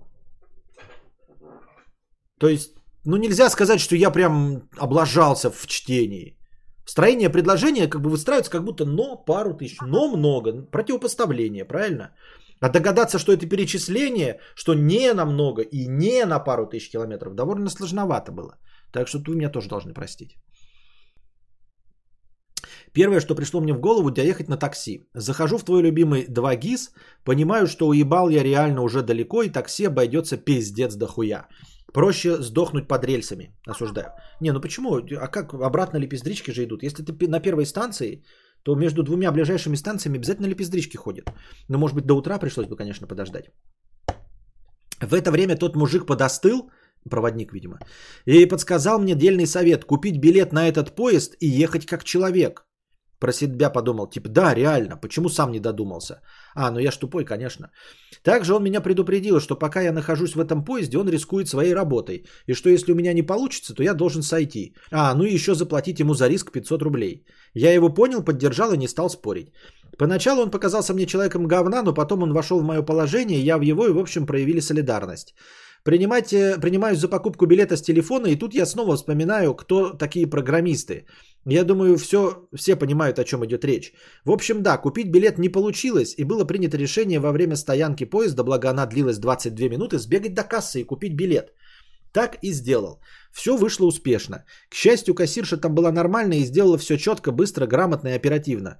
Знает свое дело. Респект таким людям. В общем, купил билет на этот поезд, но уже в другой вагон-купе, дабы сгладить волнение и стресс. Вот такая вот история. Спасибо за внимание. Как учили в ПТУ.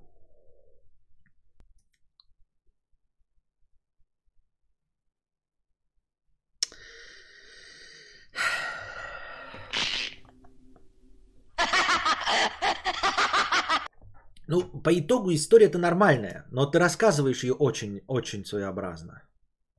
История нормальная, в принципе, да, и мы как бы почерпнули из нее урок. Какой? Если вы сели неправильно, попытайтесь купить э, билет на тот поезд, на котором вы уже едете. Хорошая тема, действительно интересная. Вот. Но это хорошо, когда не заняты места. Так бы ты сел, прикинь, все купе, все заняты там до, до, до конца. Ты бы просто не смог купить билет.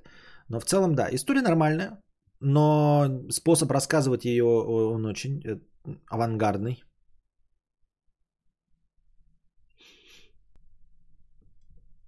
Так. Следующая простыня опять от алмаза. А от кого бы вы думали? У нас еще от него две простыни. Вот это еще одна. Алмаз.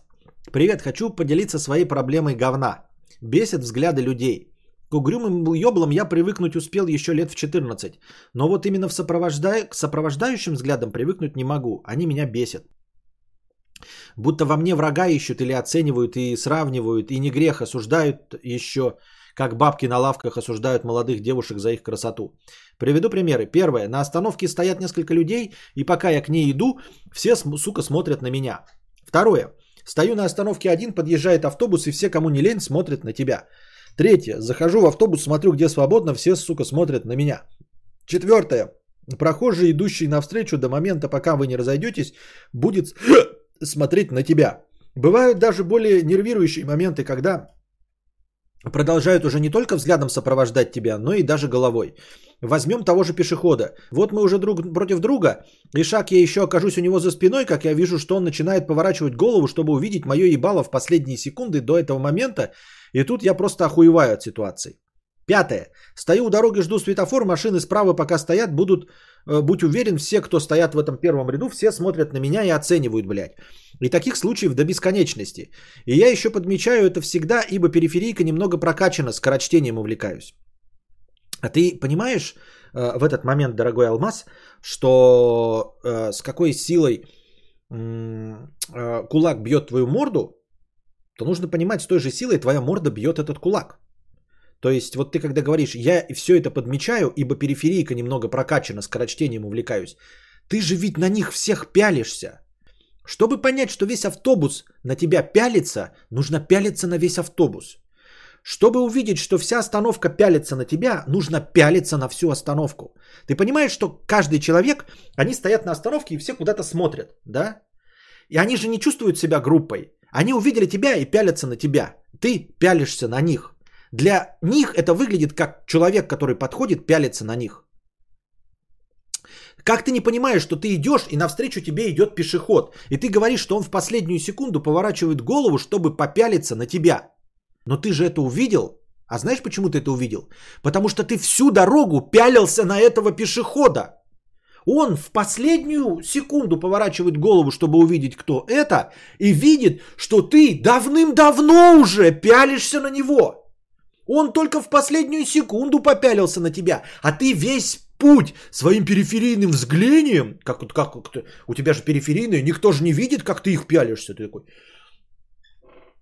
Мое периферийное зрение, его никто не видит, как я пялюсь на эту жопу. Никто не видит, как я пялюсь на ее жопу. Вот она идет, я как бы смотрю не на нее. Она же не догадается, что я пялюсь на ее жопу, потому что у меня периферийное зрение, я мастер скорочтения. Серьезно? Все это можно было увидеть только если ты сам на них пялишься. Если ты на них не пялишься, если ты смотришь в пол, то ты никогда не узнаешь, что на тебя кто-то смотрел. Все, что ты увидел, в том числе машины, стоящие на светофоре, и что на тебя пялятся, потому что ты на них пялился. Вот почему ты увидел, что они на тебя пялятся. Только так можно увидеть, что на тебя пялятся. И вот вопрос, зачем и чтобы что? К примеру, мне для той же оценки человека достаточно 3-5 секунд, а кому-то недостаточно. Понимаешь, ты точности так же на них попялился 3-5 секунд.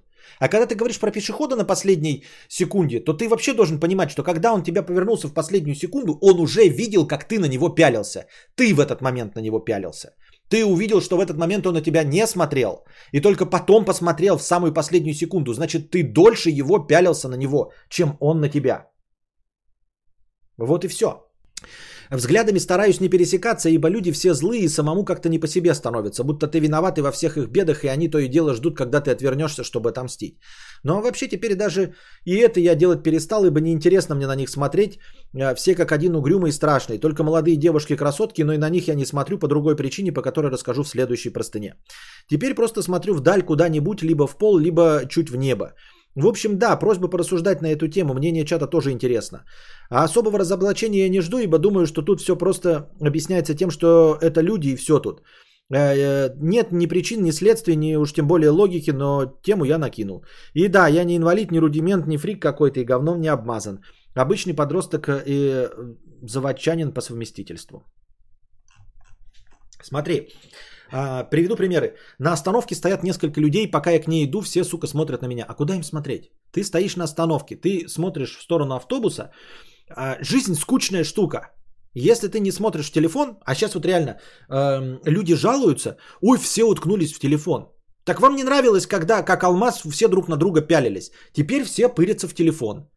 Теперь ты понимаешь, на самом деле, все ты, я ни в коем случае тебя не обвиняю, но э, вот те, которые жалуются, да, я хочу им сказать, ну, ой, все упыри, упоролись телефон, зато на тебя не смотрят. Зато, зато теперь ты понял, что ты нахуй никому не всрался. Понимаешь? Не ты, Алмаз, а вот те люди, которые жалуются – что люди все перестали общаться, все пырятся в телефон, все сидят по домам. Зато ты теперь наконец понял, что на тебя всем насрать. Никто тебя не осуждает. Всем наплевать на твою прическу, на твою сексуальность и жопу. На тебя все смотрели, потому что не было смартфонов. А теперь есть смартфоны, теперь есть свечи, где интереснее играть в Animal Crossing. А ты нихуя из себя не представляешь. Ты должен был бы радоваться, что ты застал тот период, когда людей интересовали люди. А вот теперь наступает тот период, когда ты наконец поймешь, что ты никогда никого не интересовал. Что когда люди на тебя пылились на остановке, это не потому, что ты был интересный, красивый или представлял из себя что-то, а просто потому, что глазу не за что было зацепиться. Вспомни, наконец, что человек это тупо хищник. Мы едим мясо. Хоть и зубы у нас и, и предназначены в том числе и для э, пережевывания растительной пищи, но тем не менее мы также и хищники. А как хищники мы э, любим движущиеся объекты. И вот ты стоишь на остановке. Есть монотонно движущиеся объекты, точности так же, как листва деревьев, как э, тучи на небе. Есть двигающиеся машины. Мы видим и обращаем внимание на автобусы и их номер. Но когда автобусов нет или номер не наш, мы просто смотрим за движущимися объектами. И естественно, что является движущимся объектом для людей, стоящих на остановке? Еще один подходящий пассажир. Просто потому, что ты движущийся объект. Встань, и через 2 секунды ты э, перестанешь представлять интерес для всех. Никто на тебя смотреть не будет, как и на остальных людей на остановке. И ты станешь в точности таким же, как они, и вместе со всеми будешь смотреть на следующего подходящего э, человека. Потому что ты хищник, потому что ты можешь смотреть на движущийся объект, потому что это тебя интересует.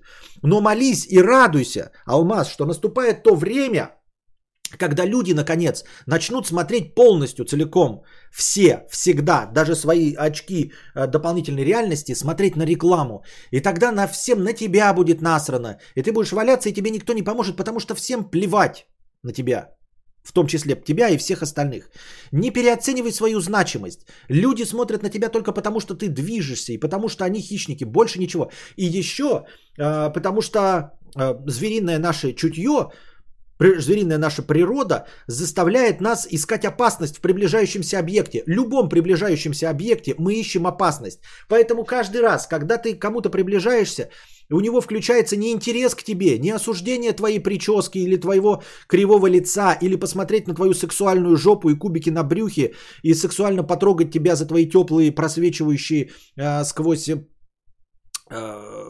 тканевые штаны яйца. Никто этого не хочет. На самом деле пешеход машинально из своей памяти пятитысяч- пятитысячелетней давности оценивает тебя как врага. Потому что еще 150 лет назад, скорее всего, ты подбежал бы к нему с копьем и проткнул бы его.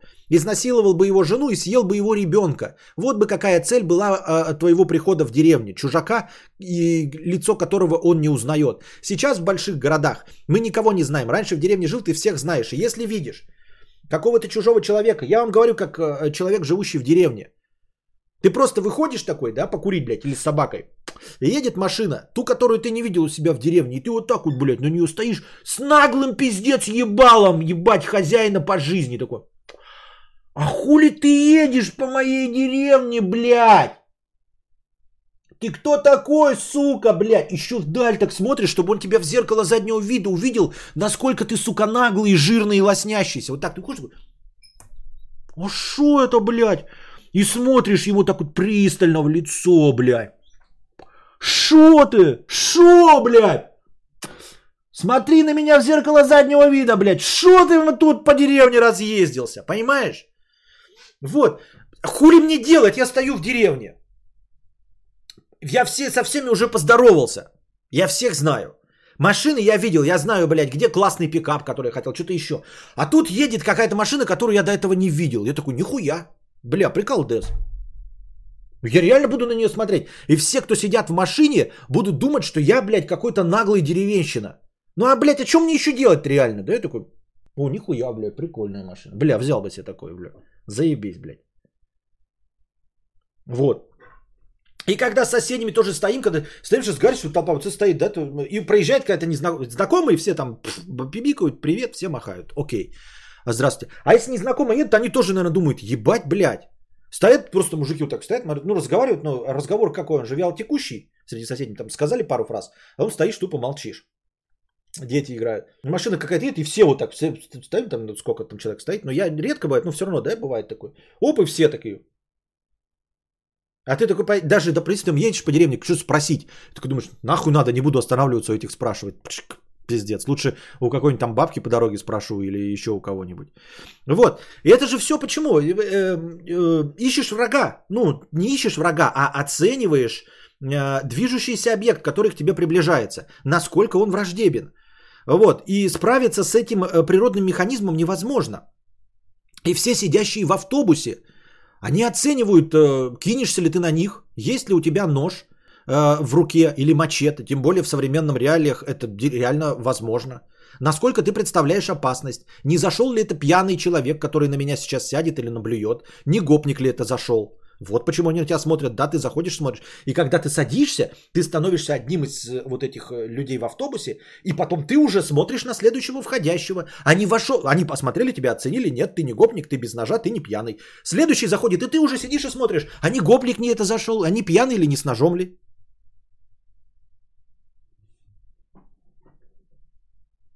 Вот. А, И прохожие точности так же. Ты всегда думаешь, а не пырнет ли тебя, не отберет ли, не спросит ли, не толкнет ли. Это нормальная э, ну, реакция. Есть э, как нормальная. Конечно, возможно, этот природный атовизм когда-нибудь отомрет. И мы станем себя вести там по-другому. Да? То есть мы же уже ходим в одежде абсолютно привычно и, и- и стесняемся своего голого тела. Хотя какие-нибудь там тысячу несколько лет назад мы не стесняли своего голого тела. Но привыкли. Возможно, через тысячу лет э, никто не будет ни на кого смотреть. А скорее всего, гораздо раньше, когда мы все уткнемся в гаджеты и наденем еще очки дополнительной реальности, тогда ты будешь видеть, как человек вот идет на тебя и на тебя смотрит, а он не на тебя смотрит. Он смотрит рекламу, а, он смотрит обзор э, на тачку, еще что-то, а ты ему на самом деле абсолютно нахуй не интересен. Вот. Э, И все, и все. Я так думаю. Так что не нужно переоценивать и забывать просто про нашу историческую природу, на, на, наше звериное происхождение. Что мы хищники, и что в конце концов каждое животное оценивает другое животное с точки зрения э, опасности. Посмотри на всех собак. Ты вот идешь, и собаки на тебя смотрят. Они, ты думаешь, что представляет интерес твоя рубашка? Или может быть, что у тебя крашеные волосы? Или может быть то, что ты на гея похож? Ты реально думаешь, что вот ты идешь и стаю собак, вот, которые смотрят и тебя вот так вот провожают взглядом, их интересует, выглядишь ли ты как гомик или нет? Да им насрано. Может быть, они смотрят на твою сочную попку? Нет. Они смотрят, не представляешь ли ты для них опасности или не являешься ли ты для них эм, едой. Ну, потому что они еще поглупее. Мы друг друга не едим, своего вида, но опасность друг для друга можем представлять. Этот э, механизм у нас остался, этот рефлекс у нас до сих пор работает, с ним ты ничего не поделаешь. То, что тебе достаточно 3-5 секунд для того, чтобы оценить опасность э, от человека, э, на самом деле, во-первых, это просто твое отличие, а во-вторых, это миф. Это тебе кажется, что тебе 3-5 секунд достаточно, на самом деле ты гораздо дольше, возможно, смотришь.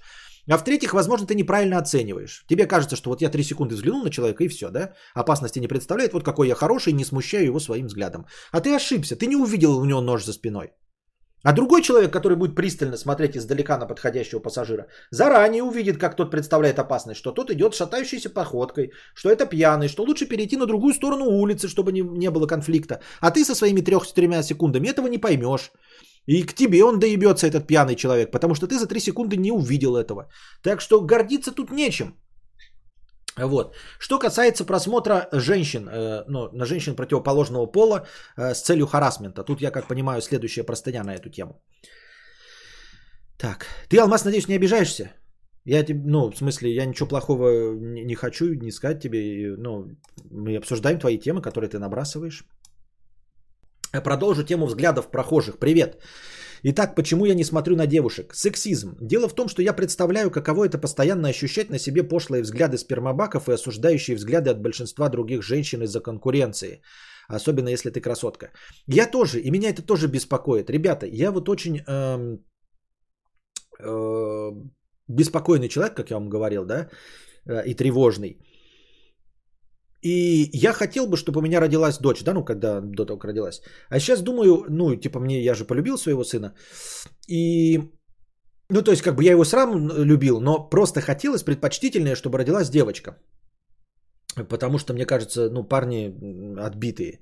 А теперь думаю, что есть определенное огромное количество плюсов в нашем э, консервативном, в нашем вот этом, как я опять забыл слово, патриархальном мире, что все-таки у тебя мальчик. Конечно, э, много опасностей э, из-за его тестостерона, из-за того, что он рискованнее, чем любая девочка, но и в сотни раз меньше всяческих опасных моментов в нашем э, сексуализированном патриархальном мире.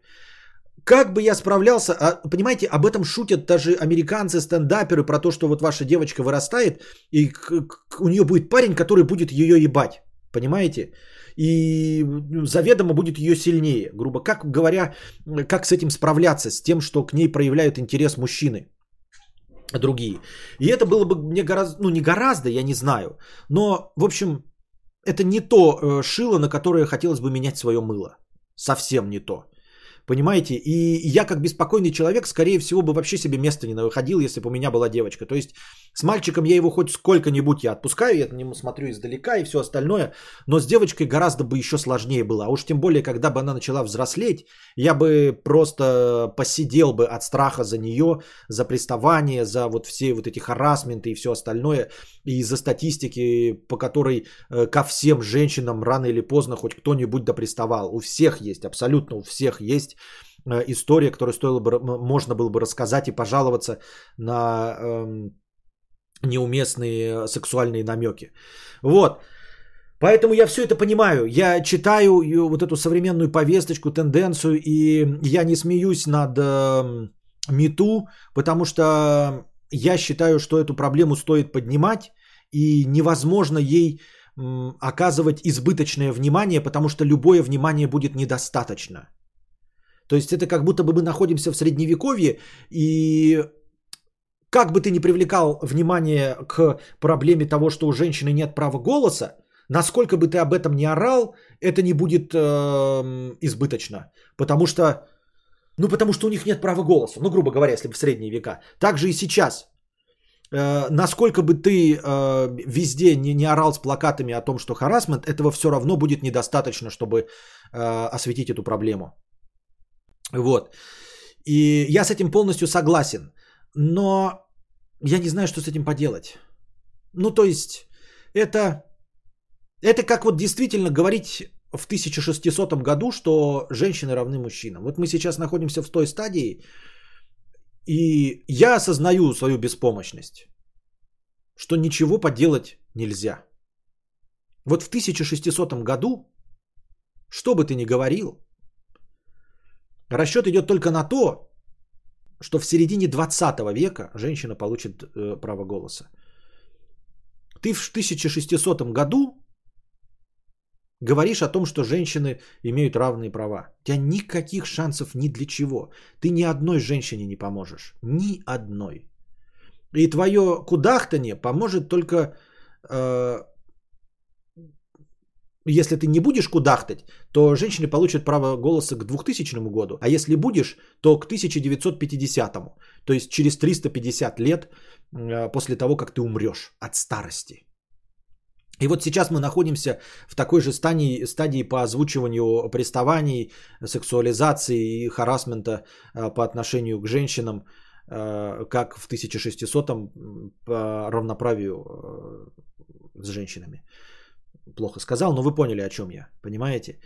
Вот. И единственное, что ты можешь дать, это просто дельные советы, вот просто э, применимые, а, чтобы в современном мире не подвергаться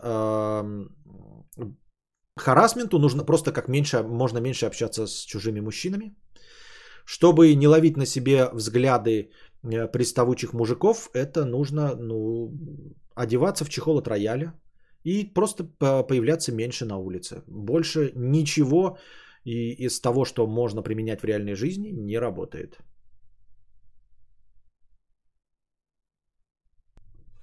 Вот. Поэтому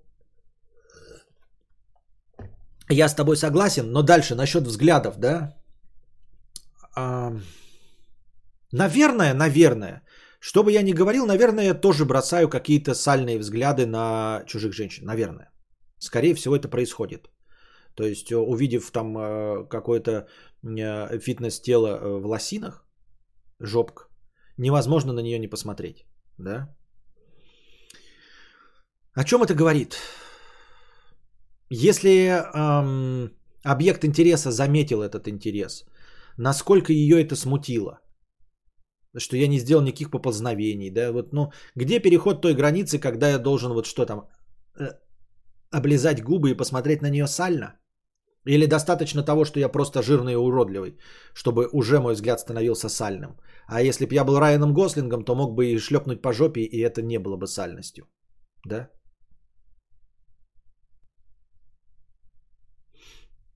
Так что я не знаю. А, как вы поняли, э, для меня это больная тема, я могу спроектировать на то, что я буду женщиной. Вспомним знакомую ситуацию в автобусе. Парень пересекся взглядом с девушкой на долю секунды, и она уже при... а он уже представил, как будет ее трахать и как назовет детей. Возможно, я не прав, но мне кажется, девушкам неприятно ловить подобные взгляды. Ладно, если бы это приятные на внешность мужчины были, но это не так. Девушки, прокомментируйте. Или в метро, или в том же автобусе, как спермобаки пытаются потереться о девушку. Я проникаюсь этой проблемой и потому не смотрю девушкам в автобусах глаза, как и в принципе всем людям. Уже и стараюсь держать дистанцию, когда автобус переполнен. Особенно сейчас летом, когда большая часть тела оголена. Мне самому неприятно касаться чужого тела, а уж каково женщинам, когда они трется волосатая, потная, от того еще смердящая туша говна, это пиздец. В такие моменты мне очень жаль молодых дам и им всем желаю скорее возыметь машину с кондеем и забыть про общественный транспорт как страшный сон. На этом все. Ну, тут вот видишь, я говорю, это нерешаемая проблема. То есть я всем желаю э, иметь свой транспорт с кондеем.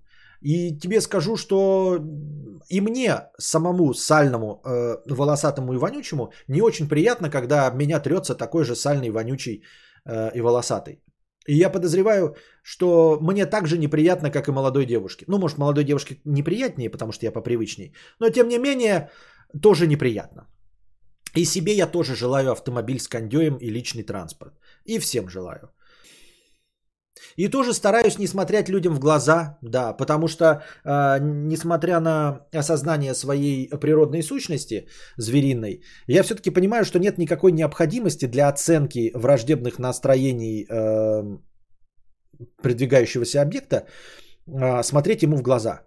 Вот. У зверей где-то есть какое-то, то есть, ну, я просто знаю, что я по глазам не очень-то многое пойму. Я могу посмотреть в глаза кому-то, да, когда он не видит, но если он меня не видит, и я сразу вижу, что он меня не видит, то, в общем-то, ясно, что он никакого, э, никакой опасности для меня не представляет. А если ты поймал чужой взгляд, и он смотрит на тебя, человека твоего пола, то, скорее всего, он тоже на тебя смотрит с враждебностью, понимаете? То есть вот поймать на себе чужой взгляд, это возможности, возможно, и мы поэтому испытываем стресс. Потому что представим себе эту же самую ситуацию, что ты сидишь не в автобусе, а в своей пещере – и заходит неизвестный тебе человек. Представь себе, каково это чувствовать себя в пещере, вот ты сидишь, смотришь на огонь, поднимаешь глаза, и в твоей пещере стоит неизвестный мужчина тебе. И он не смотрит по сторонам, потому что если он смотрит по сторонам, значит ты не представляешь для него опасности. Он смотрит такой, о, какие у вас красивые картинки, а что вы тут делаете? А у вас тут львы водятся, а? Водятся? Я тоже с вами бы хотел, приз. А если ты поднимаешь взгляд от костра в пещере и смотришь, и заходит человек, который на тебя смотрит, то тут ты такой уже как бы сразу настораживаешься. Он на тебя смотрит, он уже все, он сосредоточился, хищник э, смотрит на жертву. Так что э, все себя неуютно чувствуют. Насчет сексуализированности, ну а как с этим бороться, понимаешь, мы 2000 лет назад э, мужчины просто насиловали женщин и все. Эволюции недостаточно двух тысяч лет, чтобы мы превратились в каких-то других существ. Мы все еще просто лысые говорящие обезьяны. Вы понимаете, что вся история человечества, она пренебрежительно коротка в сравнении со скоростью эволюции. Да, поколения-то быстро меняются, там плюс-минус 25 лет, вот, и, конечно, мы можем из собачек там целенаправленно что-то выводить. Но поскольку над нами нет хозяина, как над собачками, мы можем вывести мопса за 300 лет из нормальной серой овчарки, получить, блядь, чудовище нахуй. Э, жертву аборта чужого и хищника. А поскольку нас никто не селекционирует, и мы сами друг друга выбираем, ну, конечно, под влиянием социума, но тем не менее, мы не выпестовываем из себя э, благодаря селекции нужные э, нашей популяции характеристики. Это так не работает. К сожалению, у нас свободное размножение. И поэтому сами по себе мы к этому придем еще очень и очень не скоро. Очень и очень не скоро. Потому что это не тот признак, который позволяет выживать. Я имею в виду, вот, например, ну, быть высокоранговой личностью, не оценивать всех как врагов, вот это вот все. А, не пользоваться звериным чутьем паучьим. Поэтому нет, ребята, все так и будет в пределах нашей жизни. Женщины будут подвергаться сальным взглядам и приставаниям. В наших силах только э, взять на себя ответственность самим такими не быть. И все.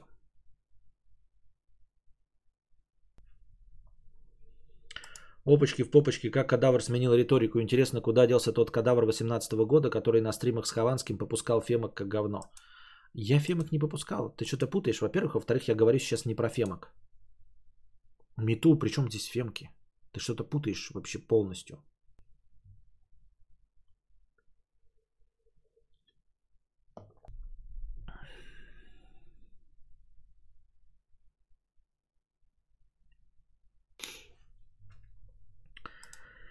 Так.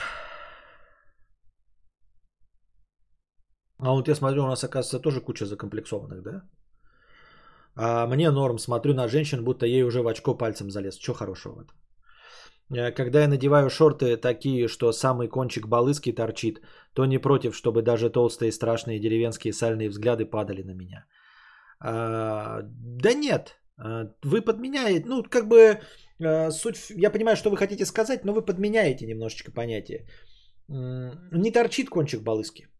Понимаешь? Не торчит. А, а, представь себе, что ты а, идешь в твоей обычной одежде, в которой тебе удобно, но именно сальные а, здоровые мужики, которые больше тебя, ты гетеросексуал. И тебе нравятся а, красивые маленькие кокетливые девушки. Но так уж получилось, что вот твоя футболка, которую ты носишь, самая удобная твоя футболка, она является сексуальным объектом для толстых э, 45-летних мужиков, го- гомиков. И они хотят тебя зажать, и для них это сигнал, что ты тоже заднеприводный и готов дать им в сраку. Как тебе такое, браво? Как тебе такое? Ты думаешь, что для того, чтобы привлечь э, сальных толстых мужиков, э, волосатых и потных, тебе нужно какие-то там специальные шортики одеть, а на самом деле они воспринимают вот твою любимую, самую удобную футболку как сексуальный объект. Вот это для них сигнал, что к тебе можно приставать. Что ты не делай, блядь. Это ж заябывают. Я вот никому не пристаю. Зачем мне эту повесточку постоянно смотреть? Так не смотри. 100 миллионов лет эволюции, причем довольно кровожадной, где пила отдыхает, базовые эволюционные прошивки в дорогих костюмах и псевдоинтеллигенция.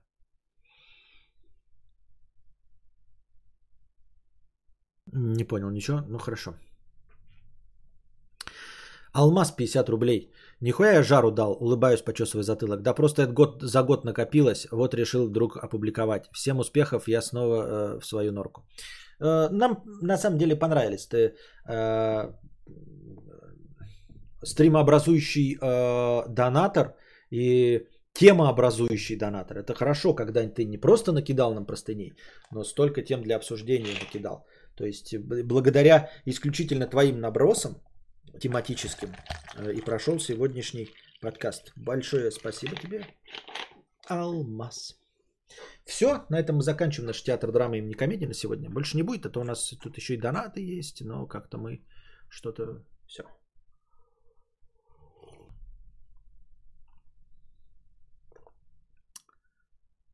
Вернемся к кино. Мою любимую футболку с вырезом на сосках? Ну нет.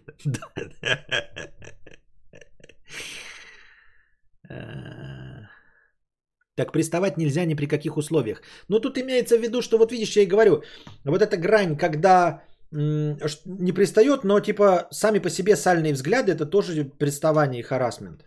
Понимаешь? Ну то есть вот ты идешь, и на тебя все смотрят э, с вожделением и хотят тебя трахнуть.